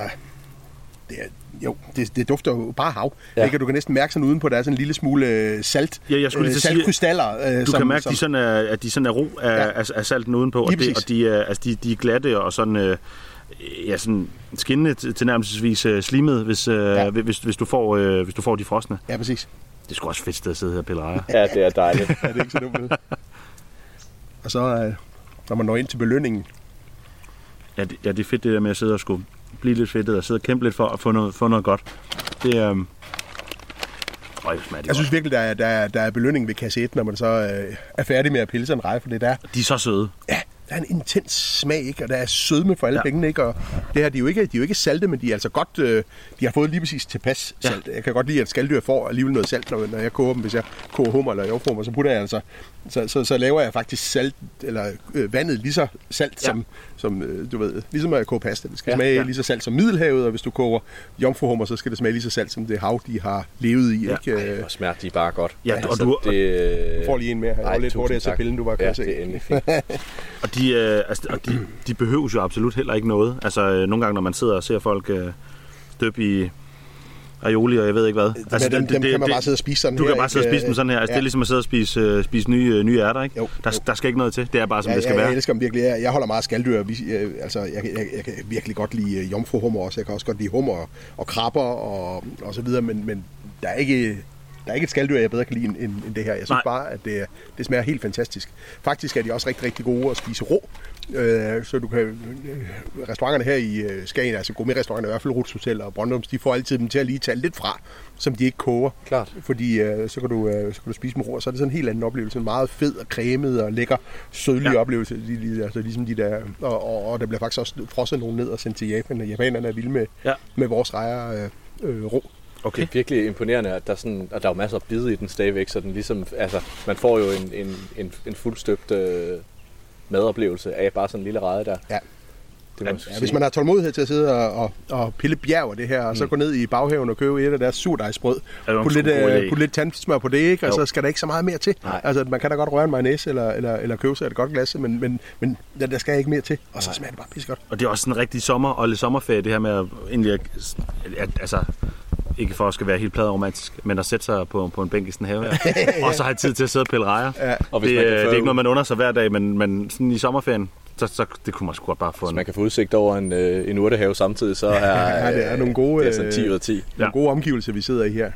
Så, og det er jo tilbage til det, vi startede med. Det er noget af det, som jeg synes er ærgerligt med de her rejer her. Det er, at, at der er så mange, der sidder og spiser rejer, når de er i Skagen, mm. og, og, og, og, og måske endda tror, at de spiser Skagens rejer, men det gør de ikke. De spiser optøede grønlandske eller, eller, eller kanadiske rejer, ja. som er udmærket, mm. men det er bare ikke noget i forhold til det her.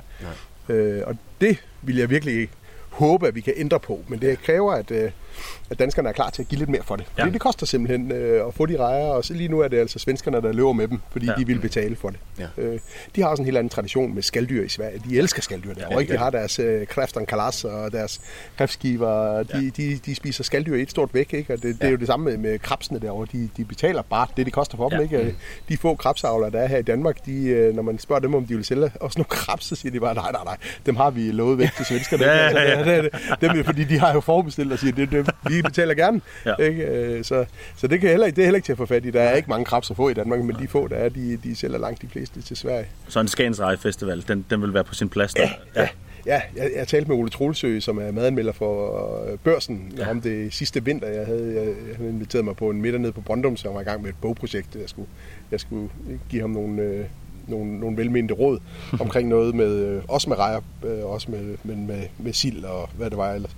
Men der, der talte vi nemlig også om det her, ideen om at lave sådan en rejefestival her. Ja. Det kunne ske skægt, ikke? Ja. Altså, hvor vi bare maler byen rød i, i, i, i, i en uge eller sådan noget, ikke? Og Ja. bare får nogle af alle fiskerne til at sige, nu, nu øh, fucker vi øh, Sverige og lander hele lortet herovre. Ja, Ja, ja. Folk bare komme, du ved. Og, og, Og dejligt dansk. Ja, Altså, de skal sgu ikke få- have det, de få svensker. bryghuset med på ideen, og måske et lokalt vineri eller et eller andet, så bare mm. vin og øl og Jamen, og, man har da og- også og set, øh, ikke? Og så- set lignende i USA. De har der alle mulige øh, festivaler, hvor, ja, hvor man Ja. maler byen rød i rejer. Ja, men præcis. Jeg kommer fra Lykstør, og Lykstør, det er jo muslingebyen over ja. Alle, og de holder sådan en muslingefestival hvert år, der tiltrækker ufattelig mange mennesker, at der så ikke bliver landet særlig mange muslinger i Lykstør, men de har formået at, at lave, lave, lave det til, til et brand for dem, men her ville det være ægte ja. Øh, i den grad, fordi at, øh, at det er jo her, det, det stammer fra. Man, ja. har, man, har, jo, man har jo landet Skagens Rejer det i, her i, i mange år, ikke? Mm. Og, og det har jo ikke altid været sådan, at de røg til Sverige. Nej, nej. Øh, men sådan er det blevet... Øh, Ja, de er en del af... i, i, min, I min tid har det altid været sådan, ikke? Jeg ved, jeg ved ikke, hvornår det er sådan helt skiftet til, at, det,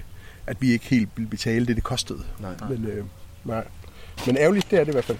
Det er frygteligt ærgerligt. Og, Men det kan da i hvert fald være en, en, en, en stor anbefaling til alle, som, øh, som kommer i nærheden af et sted, hvor man kan købe de, øh, de friskogte skagensrejer, mm, ja. og, og, og prøve at, at rive læderet frem og sige, nu prioriterer vi det. Mm. Og man behøver ikke at købe kilo, man kan nøjes med at købe øh, 200 gram, og det kan man sagtens få to gode rejmad ud af, og så er det jo altså ikke øh, 250 kroner kiloet nede ved, nede ved Jan, det er jo, det er jo 25 kroner øh, per rejmad. Mm. Ja, ja. Altså, det, det, det, så, så, så, svag, så værre er det heller ikke. Nej, nej. Men Det er også jo igen bare- det her, man behøver ikke at spise så meget af det, fordi det smager så skide godt. Det er skønt at spise bjerg, men ja. man kan også godt gøre det med mindre. Ja, når de smager så godt, som de gør, altså man behøver nærmest ikke gøre noget, noget ved det. Og Nej. tid er jo også penge, så øh, i stedet for at du får fyret op for en gryde med noget ja, olivenolie og noget, noget hvidløg og noget chili, og så man steger dem i det, så skal de jo bare, øh, det smager virkelig fantastisk. Det skal bare serveres. Det skal op i en skål, ikke? Altså, Ja. Og så noget brød til, eller ja, ja når ja. Du nu har lyst til, eller lave en kold gazpacho øh, her om sommeren, og, og så sidde og, og putte sådan 10 rejer ned i, ikke? Jo. Så har du bare løftet en, en, en, en, en, en god kold tomatsuppe fra at være god ja. Til at blive helt exceptionel. Ja. Øh, altså mere skal der ikke til. Det er også, øh, synes jeg, det, det vi sådan har fundet ud af øh, igennem dem, vi har snakket med her er, i, i Skagen, at, øh, at det er enkelmad. Smagen, altså smagen af Skagen er, er enkelmad med, Ja. med, med gode råvarer. Vi, Ja, vi, vi snakkede med, med Jens Munk fra, øh, fra Slagter Munk, Ja. øh, som var meget glad for italiensk mad. Ja, ja. Og vi sad godt og snakkede om, at det, der var faktisk nogle, nogle, øh, nogle paralleller. Ja, nogle paralleller der. Ja. Ja. At det er, det er enkelt, og, og, men det er god mad, netop fordi det er gode råvarer. Ja, ja, præcis. Og, og sådan er det jo også historisk, hvis du kigger på, hvad, hvad, hvad skavborgerne har spist. Ikke? Jo. Altså, så, også før det blev sådan øh, til gastronomi, eller hvad skal man kalde det, og før der var mange turister heroppe, ikke? Så, så har de jo spist øh, simpel mad, Ja. ikke? Men, men, men de har spist ordentligt. Altså, det var gode øh, sådan havkattekotelet med bløde løg og sådan noget. Det, Ja, det ja, smager ja. bare pisse godt. Ja. Ikke? Det, det, er jo pisse lækkert. Altså, hvis du går ud og kigger ved nogle af dem, der stadig kan huske, hvordan de har spist, så, så, så har det været, altså, det er lækkert. Ikke? Ja. Det det, du kan finde ude på, øh, det som fiskerne fanger, det du kan finde på heden, og det du kan finde på stranden, og det du kan få i skoven. Ikke? Og, Mm. og så har der selvfølgelig været en lille smule landbrug her omkring, men ikke Ja. meget, men, øh, Nej. men øh, ja. Ej, der, er, der, er et godt, øh, der er et godt spisekammer heroppe i, i området i hvert fald. Mm. Ikke? Jo. Der, der bliver jo ikke dyrket, som sagt, særlig meget lige her, men, Nej. øh, men, men vi har del med fisken, og vi har skaldyrene, og vi har øh, urterne og bærene, og, ja. og tangen, og, og, og, og, og de andre ting, der, der Ja. sådan er langs øh, strandengene, og sådan Ja. ja. man kan finde masser af, af, af vilde, vilde urter, som er interessant at bruge, hvis man synes sådan noget er sjovt, at Ja. nørde Ja. ned i os. Men øh, nu hvor jeg har muligheden for at spørge en kok, hvad er din yndlingsopskrift? Nu har du udviklet så mange. Ja, hvor er det svært. Det er så svært, fordi hvad er min yndlingsopskrift? Det, Altså, du skal endelig bare gå Gita Nørby på mig og sige, at det er et lortespørgsmål. ja, men det, det er det jo ikke, fordi det, det er jo altid sjovt, ikke? men jeg synes bare, det er... Altså, jeg synes virkelig, virkelig, virkelig, det er svært, men... men øh, men jeg, jeg, jeg, jeg, altså, min yndlingsfisk i hvert fald, det kan Mm. jeg sige, ikke? det er de her små sommermakraller, som du kan fange lige nu, og du kan hente ned ved fiskehandleren. Ja. Sådan en makrel fileteret, stik på skindsiden, så den bliver sprød. Først i lidt øh, afklaret smør eller klaret smør, mm. og bagefter bruset med, med frisk smør, salt og peber, ikke en skid andet. Det elsker jeg. Ja. Ja. Altså, det smager Ja, bare fandme også godt. godt. Ikke? Og, og, og, hvis jeg så kan få det sammen med nykogte kartofler med en lille kvist, øh, øh, hvad hedder det, øh, øh, krydderurter i, og, og, og, og sådan noget agurkesalat for eksempel, ikke? Mm. Så, så, så, så synes jeg næsten, at at så er du der, ikke? Det, Ja. kan jeg virkelig, det kan jeg virkelig godt lide. Det er jo en kort periode lige her nu, at man kan spise det. Det kan jeg jo ikke spise i november måned, for der Ja, er de her ikke, og der er der ikke, øh, der er der ikke løvstikke ude i haven til at putte ned til kartoflerne og så videre. Men, men det, det kan jeg virkelig, virkelig godt lide.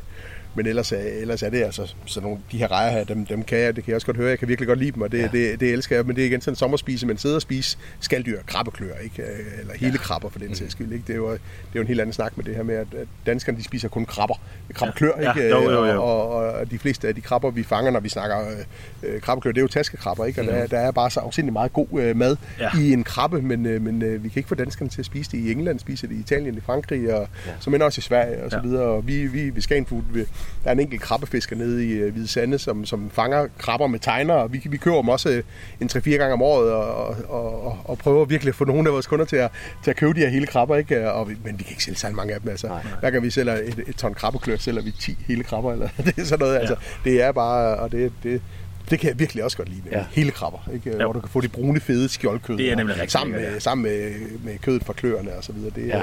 Det, det er skønt, men ellers er jeg også meget simpel. Altså, jeg, jeg kan også bare virkelig godt lide en gang på. Øh, så ja.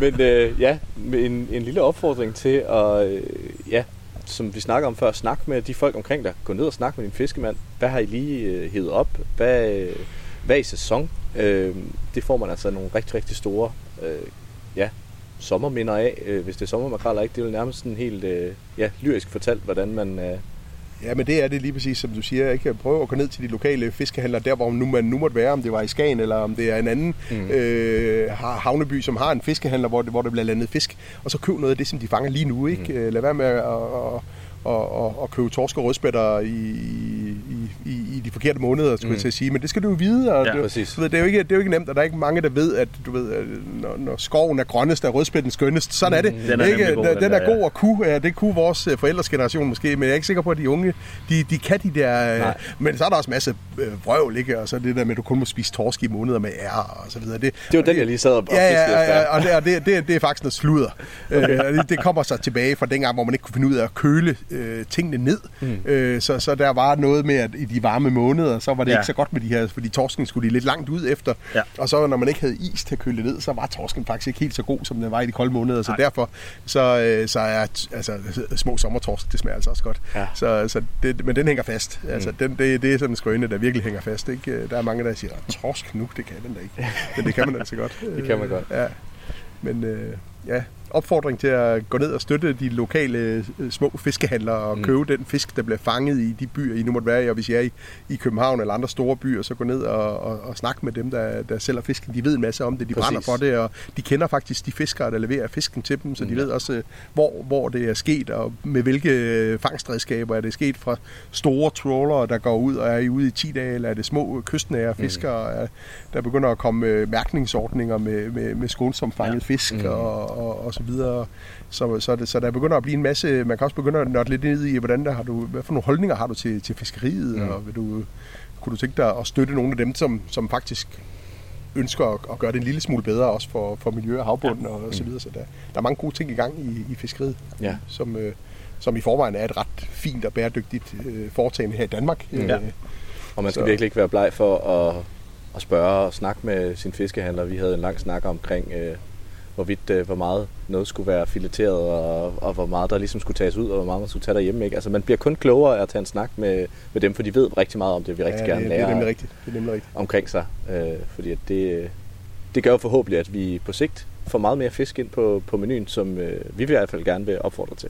Ja, vi halter lidt der, Danmark. Sådan, Det gør vi. øh, Ja, det, det, det, der det bliver gør ikke vi. spist meget fisk i Danmark. Altså, Det- og specielt i forhold til, at altså, vi har så meget kyst.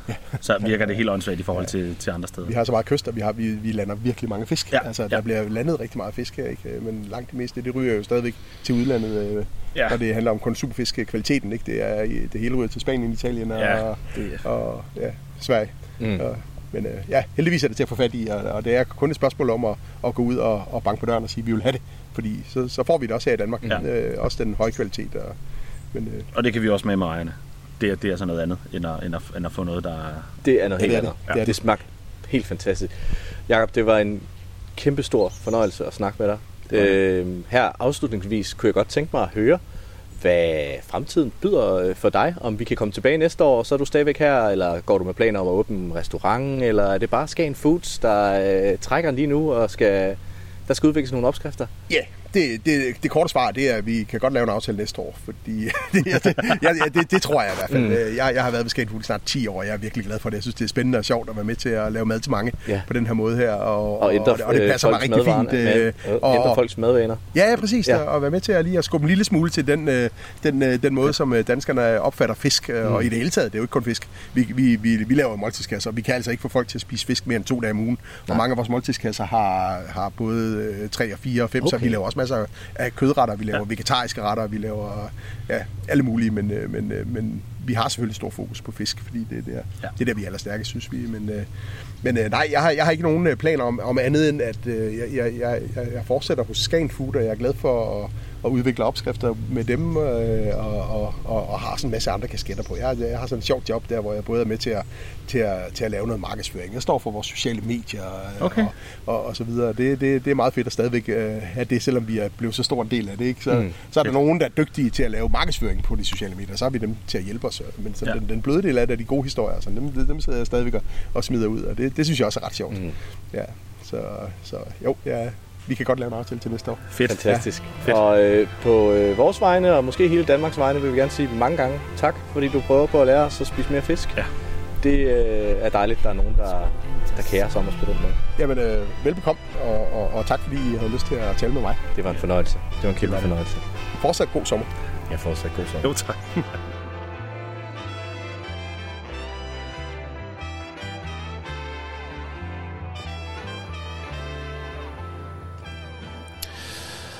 Og det var altså en tur ned i Urtehaven ved Baghaven på en bænk med Jakob Dahl Andersen. Programmet var tilrettelagt og produceret af Frederik Borg og Robert Bob Nielsen. Og det er altså begyndt at regne her i Skagen. Jeg sidder inde i Drakmans havehus, Drakmans annex, kald det hvad I vil, og kigger ud på dråberne, der falder ned over det gamle hus. Nu er det blevet tid til at sende et øh, lidt særligt afsnit af Kærlighed i klitterne. Vores journalister Rikke Mathisen, Emilie Skovkær og Simone Springborg har været på en hesterygsrapportage, som vi nu vil sende til jer. Rigtig god fornøjelse.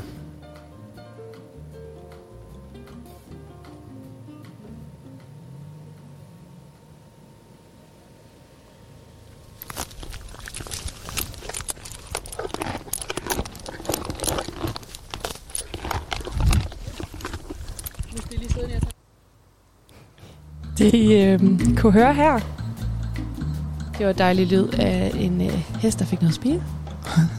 Du lytter til Radio på Toppen, 88,2 FM med Rikke Mathiasen, Emilie Skovkær og mig, Simone Springborg. Det du hørte var øh, lyden af hestene fra Kandested Naturredning, som vi var så heldige at være ude at besøge sidste uge. Og nu har vi fået besøg af Sofie Rukman. Er det rigtigt udtalt? Yes. Fedt. Og vil du lige præsentere dig selv, Sofie? Jo, jeg hedder Sofie, og har sammen med min mor det her turridning ude ved Kandestederne, øhm, som vi kører hele året, men selvfølgelig mest i højsæsonerne, hvor der er folk til at komme og ride på hestene. Bor til daglig i Aarhus for at studere, men er meget tit heroppe i Skagen. Ja. Øh, Kandested Naturredning. Hvad er det for et sted? Det er, et meget, det er bare et meget lille sted. Vi har nogle få heste, hvor vi rider med, med folk, og øhm, bare med hestene, der, øh, der er helt klart er i højsædet. Og vi rider korte ture og længere ture i naturen, og, og viser folk det smukke område. Og øhm, ja, til hesteryg, så man ser naturen meget anderledes, end hvad man ellers ville. Nu siger du, at du har det sammen med din mor. Hvordan opstod det? Jamen, det var for mange år siden, vi, øh, da vi flyttede op fra Sjælland, og vi fik en del heste, og tænkte, at det var jo altså, fantastisk natur. Det var jo vildt oplagt at lave sådan noget heroppe og vise folk, øh, vise folk Skagen fra den vinkel af. Og så tænkte vi egentlig bare, at øh, nem måde at få motioneret hestene på os. Og øh, ja, så det var, det var simpelthen sådan. Du siger, at, øh, eller jeg ved, vi kan måske starte et andet sted. Man kan måske godt høre lidt på din dialekt, at du kommer fra Sjælland. Ja. Øh, men hvor længe er det, du har altså, været her i Nordjylland? Ja, vi flyttede herop, da jeg gik i 3. klasse, så det har jo været, der var omkring 10 år. Øhm, men altså hele min familie flyttede med, så det er jo sjællandsk, jeg går og lytter til også i min dagligdag. Så, så det, det hænger virkelig ved. Ja, men jeg har været heroppe nærmest hele min ja, barndom og ungdom i hvert fald. Ikke? Og hvorfor var det, I tog turen fra Sjælland til Nordjylland? Vi havde et par heste stående heroppe, og øh, der da jeg var så lille, så ville jeg jo bare gerne være sammen med mine heste. Og så tror jeg også, sådan, det var lidt det der med, at det var en god måde at vokse op blandt naturen, og der er højt til loftet, og jeg kunne være sammen med, ja, med hestene hver dag, og så sådan, ja, lidt spontant måske også, man tænkte, så rykker vi sgu til Nordjylland. Har I selv avlet de heste, som er henne på Kandested Naturridning? Vi har omkring øh, syv, som vi selv har avlet, hvor måske ja, cirka halvdelen går med i det her turridning. Så, så det er virkelig sjovt at se, hvad, hvad de ligesom er blevet til, og de vokser op og får forskellige personligheder, og ja, bare generelt, hvad de, hvad de kan du til, ikke? Er det en speciel slags heste, I har, eller er det sådan? Det er islænder, ja. Islænder, det er meget, meget søde og stille og rolige heste, de fleste af dem i hvert fald. Øhm, og er de der en bare... grund til, at det er dem, I har også? Altså, det var meget tilfældigt, at det var islænder, vi ligesom startede med. Da vi boede på Sjælland, der havde vi varmblodsheste. Øhm, og kom herop til Skagen og prøvede de her islænder. De var bare søde, og dengang jeg var barn, de var bare de var mega søde familieheste. Så de er totalt oplagt til sådan noget her. Det er de virkelig. Kan man mærke som gæst ved jer en forskel, fordi at I selv har afledt en del af hestene? Altså det, som ligesom, der jo giver os helt klart en kæmpe fordel, det er, at vi kender hestene så vanvittigt godt, så, så der, når altså, vi selv har afledt hestene, så har vi jo sjovt nok haft dem hele livet, øhm, så vi kender dem jo helt ind til knoglerne, og det gør os bare mere trygge, når vi skal ud og ride med folk, som vi ikke kender og ikke ved, hvordan rider, at øh, vi kan være 100% trygge og virkelig stå inden for, for vores brand, så at sige, ikke også? At, øh, at vi ved, det er bare sikkert at sætte sig op på vores heste. Ja. Øh, men hvordan er det, at det Kandested Naturridning, det er jeres sted, eller hvordan? Ja, det er vores sted. Hesten de står opstallet hos nogle af mine, øh, min, min mors gode venner, og så står vi ligesom for stallen der, og, øh, og så kører det her turridning ved siden af vores almindelige hesteliv, så at sige. Mm-hmm. Og du siger, at du til daglig øh, læser i Aarhus. Øhm, hvad med din mor? Er hun altid med hestene? Ja. Min mor, hun er, hun er altid heroppe og, og står for hestene, og øh, ligesom den her daglige omgang med dem. Og øh, ja, det er hende, som der tager sig af dem, og så er jeg da forholdsvis ofte hjemme, fordi jeg stadigvæk rider konkurrence, og bare for at hjælpe til at lige have lidt god samvittighed, ikke også? Så Adskiller højsæsonen sig meget fra, øh, fra sådan resten af året? Ekstremt, ja. ekstremt. Altså det er jo det er meget selvfølgelig turistpræget. Mm. Øhm, her nu, hvor for eksempel påske, sommerferie, efterår, det er jo helt klart der, der er flest turister i Skagen, og det er jo meget dem, som der opsøger os. Vi har også en del, som der bor i Skagen eller Frederikshavn området for den sags skyld, som der nogle gange kommer og rider ved os. Men det er 100% øh, turistpræget, så, så der er meget stor forskel. Her nu, når skolerne starter igen, så går det meget nedad. Da vi var ude at ride for ikke så længe siden, der var det en varm dag, men det var ikke engang en af de varmeste. Hvad gør I for at sikre jer, at hestene har det godt, når det er så varmt? Jamen altså de dage, hvor det har været meget varmt, der har vi simpelthen gået ind og, og annulleret turene, eller har informeret øh, folk om, at det kan godt være, at turen bliver kortere, eller hvis vi har øde rytter og siger, I må meget gerne komme og ride, men, men det går altså ikke i vildt tempo, måske en galop og bare lige hyggetur, så også folk har en mulighed for at sige, så venter vi lige til, til en anden dag med at komme ud og ride. Så det er hestenes helbred, som er første prioritet? 100 procent, fordi altså, det er også som der er afhængige af dem. De er jo ikke i bund og grund, det er de jo, men de er ikke afhængige af os på den måde, så altså, hvis hesten ikke har det godt, så kan vi se det i vores turridning, og vi kan bare mærke det på dem, og så kan vi jo lige så godt droppe det. Så det er 100 klar, altså 100 procent hestene, som, som det går efter. Det er det. Sofie, man kan jo sagtens mærke på dig, at du er virkelig glad for heste, øh, og at din familie er virkelig glad for heste. Hvordan oplever I øh, den sammenkobling, altså hvordan det er at arbejde med hestene og turister? Det er meget spændende, fordi vi møder jo rigtig mange forskellige folk, øh, forskellige øh, rideniveauer. Og så når de bliver samlet her på hesten, så er det bare som om, at, at alting bare sådan klikker på en rimelig god måde. Øhm, det her med, selvom vi har så for, altså, forskellige folk ude at ride, så, øh, jamen, så når de sidder på hesten, så er det bare som om alting bare ja, connecter fuldstændig, og vi hører jo rigtig mange øh, sjove historier fra, fra hele landet. Øhm, og det er bare en god måde, at folk kommer ud her til, til hest i naturen. Der ligger jo også en anden turridning rimelig tæt på jer, og som vi for eksempel også kom til at køre hen til først.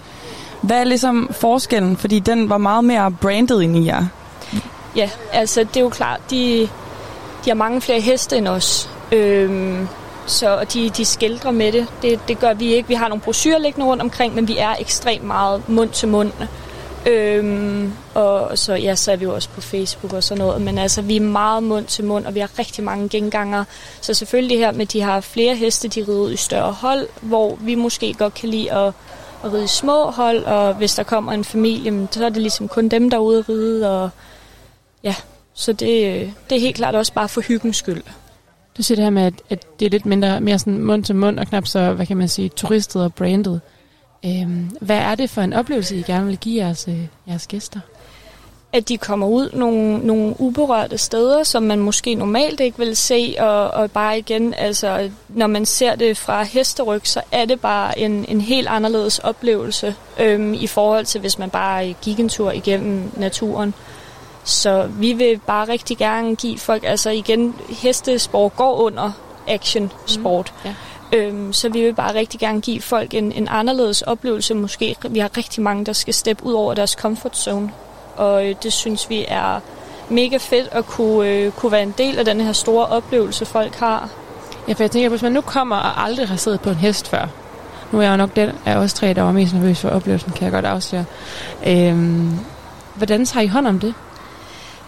Det, som vi jo selvfølgelig helt klart siger til folk, det er altså, det er igen, det er nemt for os at sige, prøv her, denne her hest, vi har haft ham i 15 plus år, øh, vi ved, at han ikke gør noget, han går med børn og sådan noget. Det er nemt nok for os at stå og sige, fordi folk er sådan, ja ja, det er jo fint nok, ikke? det skal du jo sige. Det skal du sige, ja. ja. Øhm, men vi er bare rigtig, rigtig gode til at ligesom tale folk ned og ligesom prøve at høre, vi, vi er her også for at give dig en god oplevelse, ikke? Også jeg er jo ikke interesseret i, at du skal gå hjem og tænke, at det var bare øh, verdens værste dag. Så bare det der med at, at tale med folk og bare guide dem igennem det og give dem en super god oplevelse. Ja. Hvilken respons får du så fra folk, når de har reddet for første gang? De er meget glade. Er altså godt. meget glade. Men igen, det er også lidt det der, når folk går ud og laver noget, som de måske normalt ikke ville have gjort, øhm, eller har været rigtig bange for, så sker der et eller andet i kroppen, når man så stiger af hesten. Øhm, den her sådan uovervindelighedsfølelse. Så, øh, så folk er generelt ekstremt, ekstremt glade. Det er de. Godt. Ja, I har jo øhm, igennem tiderne haft, øh, udover sådan de gængse turister, lidt nogle, øh, nogle sjove gæster og sådan lidt spændende. Det synes jeg lige, vi skal høre øh, lidt fra her.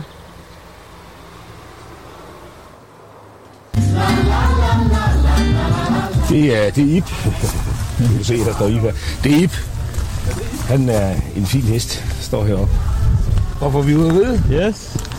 Jamen altså, det er jo en, øh, en klimavenlig transportform. Det vi hørte her, det var jo øh, tidligere statsminister Lars Lykke, der var en, øh, en tur ride ude på IP, ude hos jer. Hvordan kommer det i stand? Det er faktisk for ret mange år siden, hvor øh, hans kone og datter havde booket en ridetur, og øh, kom og så og spørger, at det var, der var totalt kaos den dag, kan jeg bare huske. Der var virkelig mange folk, der skulle ud og ride og heste over det hele.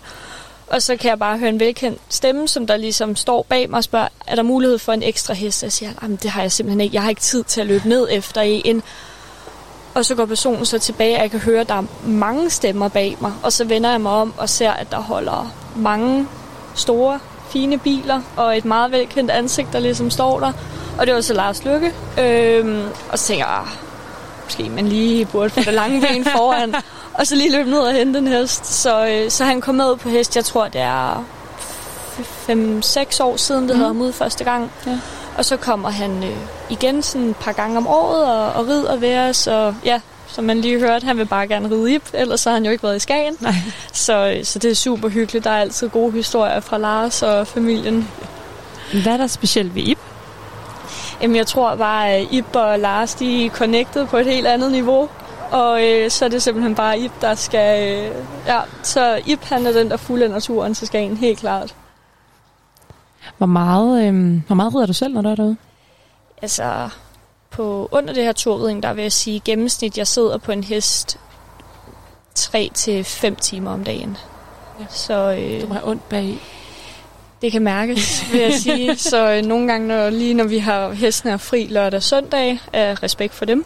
Og så øh, vil jeg da sige, når man så ikke lige sidder på en hest der, så er det rart, at man bare lige kan få lov til at slappe lidt af. Ja. Altså, jeg har jo stadigvæk ondt. og det er ved at være nogle dage siden, ja. da vi var ude Ja, det skal vi faktisk lige høre. Hvad er tricket, når man har fået lidt ondt i bagenden efter at have reddet? Vi har fået opringning om, at folk de har måttet øh, puste baderingen op, og øh, altså, der har været øh, puder og det hele. Altså, øh, så jeg tror bare, at det er lige at lave nogle stræk ud øvelser, og så eventuelt lige finde en lille badering, lige at kunne sidde i et par dage.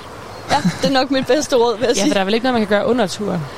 Nej, altså nogle gange det der måske sådan lige med at få strukket knæene lidt ud og lige rejse sig lidt op i så. Altså igen, man sidder i en position, som man ikke er vant til at sidde i så lang tid, og det er jo hårde sadler, og du kan sidde der i en del timer, ikke også? Så øh, ja, så det skal man lige forberede sig lidt på.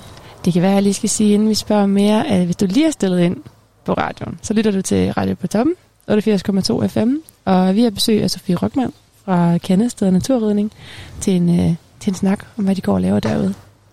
Hvis man nu skal en tur ud til jer og ride, hvordan forbereder man sig? Hvad tager man på? Hvad tager man med? Altså, vi siger jo til folk, at det er en god idé. Nu er det sommer, det er varmt, der er rigtig mange insekter derude, vi rider mellem træer og sådan noget.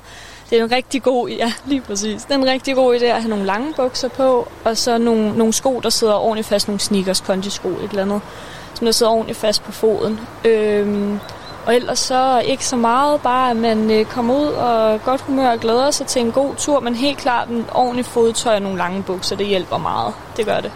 I har jo også nogle forskellige ture. Kan du fortælle lidt om, hvad for nogle ture man kan komme på? Vi har jo øh, en teamstur, en halvanden teamstur, som der går ud i skoven og ud på heden. Og, øh, og det er jo altså folk til altså, alle niveauer, der kan være med der. Øhm, så har vi også en tre timers tur på stranden. Igen, alle folk kan godt være med, men vi anbefaler helt klart, at det er nogen, som der har lidt rideerfaring. Også fordi det er lang tid at sidde i en sadel, og det er lidt sådan bare terræn, vi kommer igennem, og nede på stranden, der, der er det med galop og sådan noget.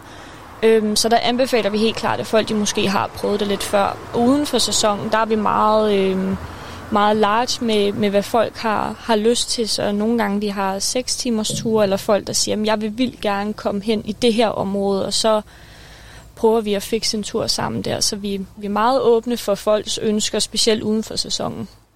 Hvor, øh, hvor ligger priserne henne? Jamen, en teams tur koster 250, og en halvanden teams tur koster 300, og vores tre timers tur til stranden koster 500. Ja. Jeg kunne godt tænke mig at vende øh, en lille bitte smule tilbage til det her, hvad man kan gøre på en tur, øh, når man skal ud til jer.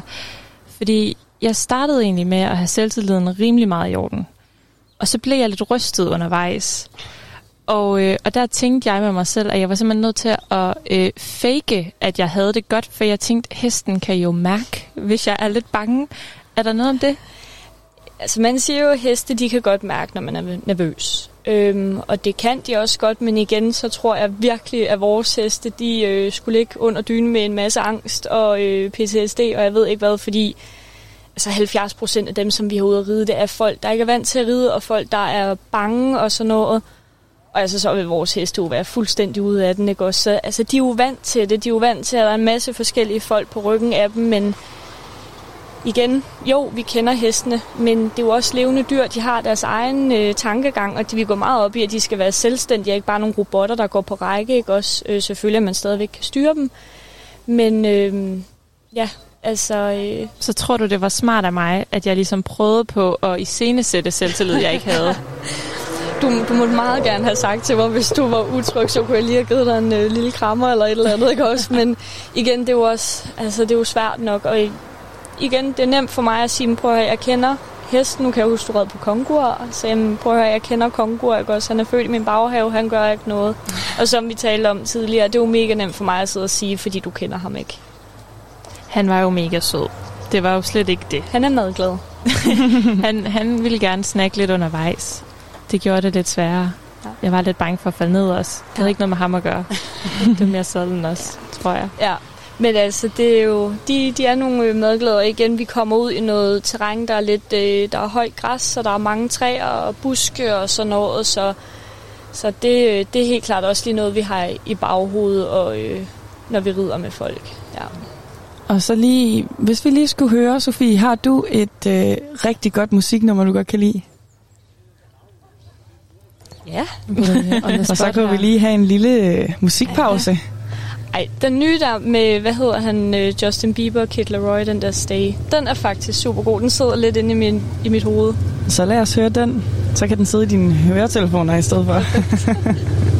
det bliver en god overgang her med en eller anden lastbil motorcykel kørende i baggrunden.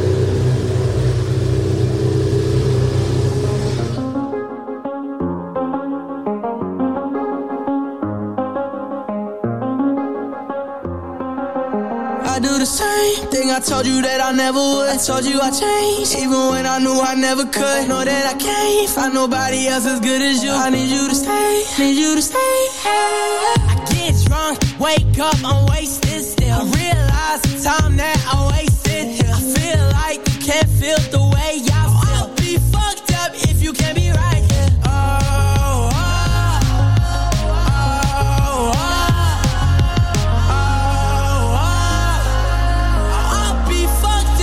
you can't be right. Yeah. I do the same thing I told you that I never would. Told you I changed, even when I knew I never could. Know that I can't find nobody else as good as you. I need you to stay, need you to stay. I do the same thing I told you that I never would. Told you I changed, even when I knew I never could. Know that I can't find nobody else as good as you. I need you to stay, need you to stay. When I'm away from you, I miss your touch. You're the reason I believe in love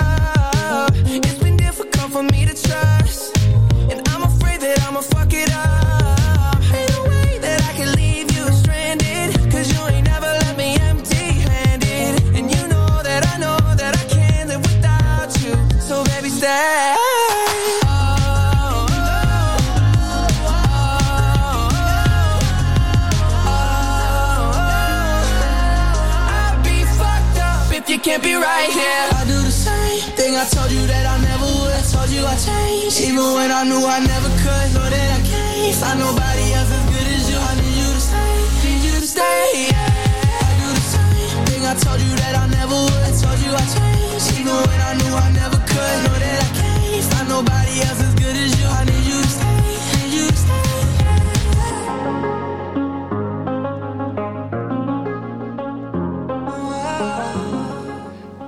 Ja.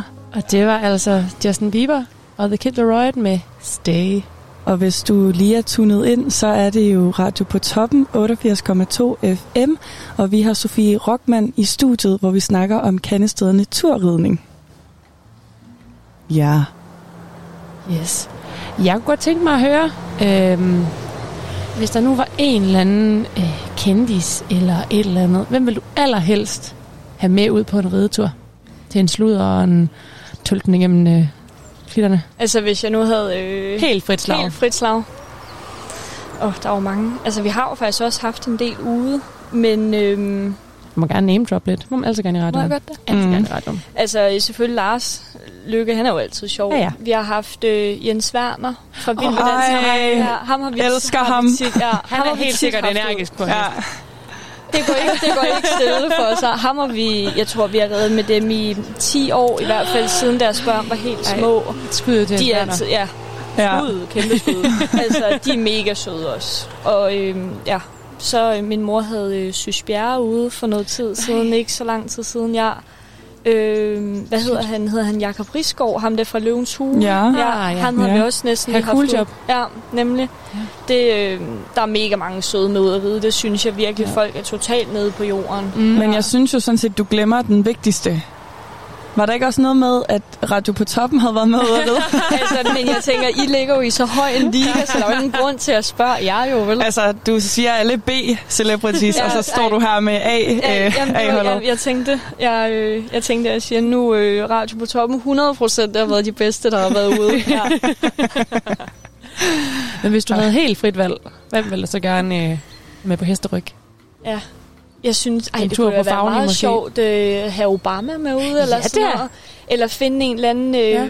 låne en eller anden mega dum hest sted, så tage Donald Trump eller sådan noget ud, og så give ham en øh, god øh, oplevelse. hvad for en hest ude hos jeg har temperament til Obama?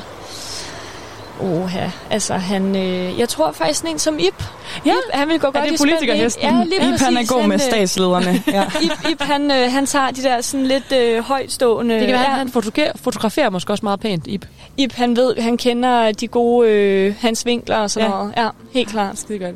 Men så omvendt, er der så måske en politiker, eller en øh, kendt eller politiker, eller en, du ikke vil have med, som vil være skide irriterende. Jamen, skal vi så vælge Donald Trump, bare lige for at holde os inde i den, øh, inde i den bås? Det skulle så ikke være Ip, kan jeg høre. Ej, så, så tror jeg, vi vil øh, finde en eller anden af vores helt, helt unge, jeg var i gang med at tilrede os, ligesom, nej, det er en sød gammel en, du sidder på her, ikke? Og så bare frit slag. Ja, så kunne han komme lidt mere med ud på rodeo Ja. end øh, en ridetur. Det skal der også Hvad spørger man Donald Trump om? Hvad sluder man med Donald Trump om på en ridetur? Hvilken selvbrunermærke han måske bruger, eller et eller andet. Det... Har du stadig fat på tupen? Ja, Hvad med Barack Obama? Hvad spørger man ham om på en ridetur? Du skal jo kunne tale med alle mulige. Ja, det er jo det, det er jo det. Jamen, øh, måske, men øh, jeg vil da sige, når vi har folk med at ride, som vi godt ved, hvad laver, Mm. så er det jo ikke, fordi vi ligesom sidder og, og taler med dem omkring det. Så går vi måske lidt mere ind og spørger om deres personlige Hvordan liv. har og- Michelle det? Ja, hvad, hvad går børnene nu og laver nu til dags, ikke også? Øh, måske sådan lidt mere om det personlige, og ikke det, som vi ligesom allerede ved i forvejen, fordi det tror jeg, de hører nok om. Ja, det kan de nok. Ja.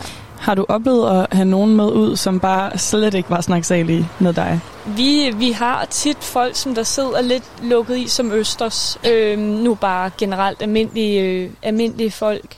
Øhm, jeg tror helt klart også nerver og sådan noget, det går ind og tager over. Så tror jeg, at folk har lidt en tendens til at lukke sig lidt i og bare sådan være i fuld koncentration.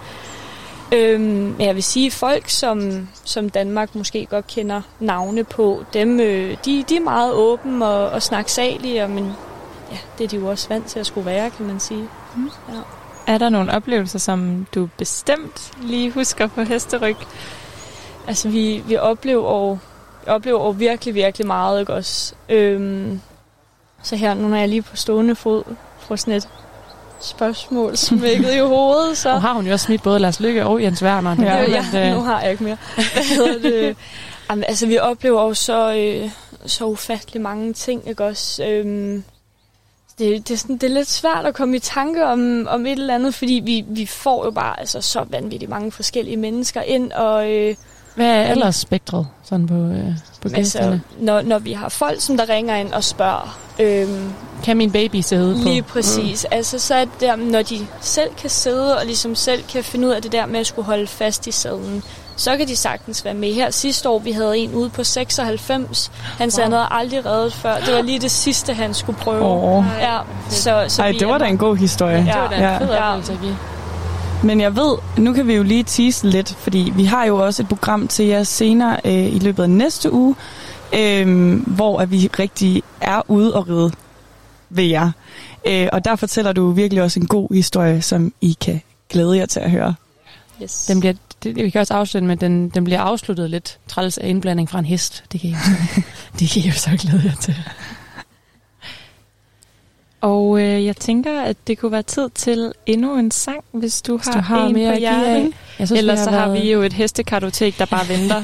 Men altså, jeg, jeg tænker jo helt klart, den her, øh, som vi lige talte om før, med, der blev lavet nogle, nogle super fine videoer med Lars og, og Ip med, hvor den her Old Town Road, den kørte i baggrund, og den har hjemsøgt mig lige siden, ikke også? Så øh, jeg tænker da, at det er den, vi smækker ind. Ja. Jamen, så synes jeg da, at vi skal sige uh, tusind tak for Ja. snakken, Sofie. Selv tak. Tak, fordi jeg måtte vi har, komme. Jamen, vi har glædet os til, at det skulle komme. Ja, vi har glædet os rigtig meget, og vi har ja, havde en super god oplevelse ude ved jer, så vi kan virkelig vores varmeste anbefalinger øh, fra os selv også øh, ud til Kandested Naturridning. I kan virkelig godt tage derhen.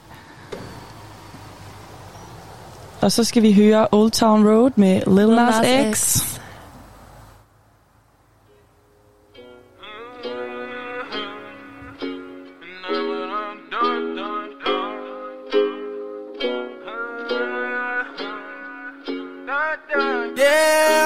take my horse to the old town road. I'm gonna ride till I can't no more. I'm gonna take my horse to the old town road. I'm gonna ride till I can't no more. I got the horses in the bag, horse stock is attached.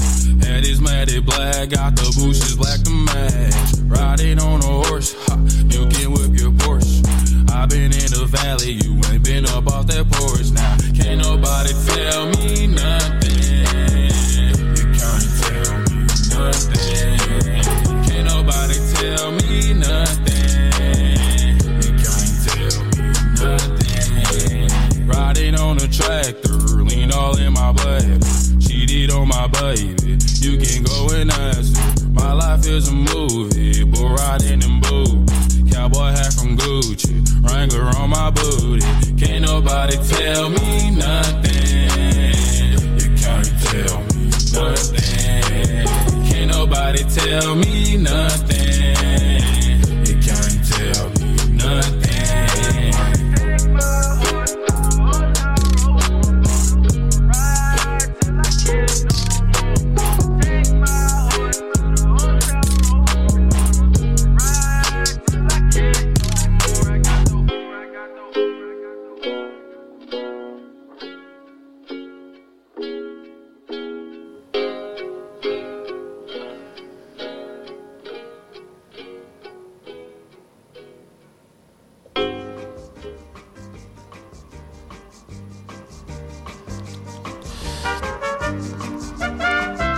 Var altså, hvad vi havde til jer i dag her på Radio på Toppen. 88,2 FM. Alt fra Skagens rejer til Islanderhesten Ip. Og jeg fik vist sagt tidligere på dagen, at der altså ville være en nyhedsudsendelse i dag her klokken 12, som vi netop har rundet. Men det er der altså af corona-årsager ikke blevet tid til i dag. Så øhm, der er kun tilbage at sige tak, fordi I lyttede med. Tak til min gæst i dag, Bjarne Kvist, viceborgmesteren. Tak til øh, Sofie ude fra øh, Naturridning. Og tak til Jakob Dahl Andersen, som Robert og Frederik havde talt med i Smagen af Skagen.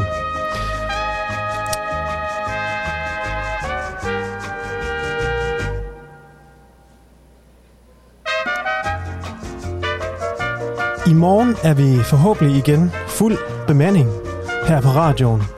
Og vi sender altså igen klokken 10 på 88,2 her fra Holger Dragmans havehus. Fortsat rigtig god onsdag. Og nyd regnvejret derude.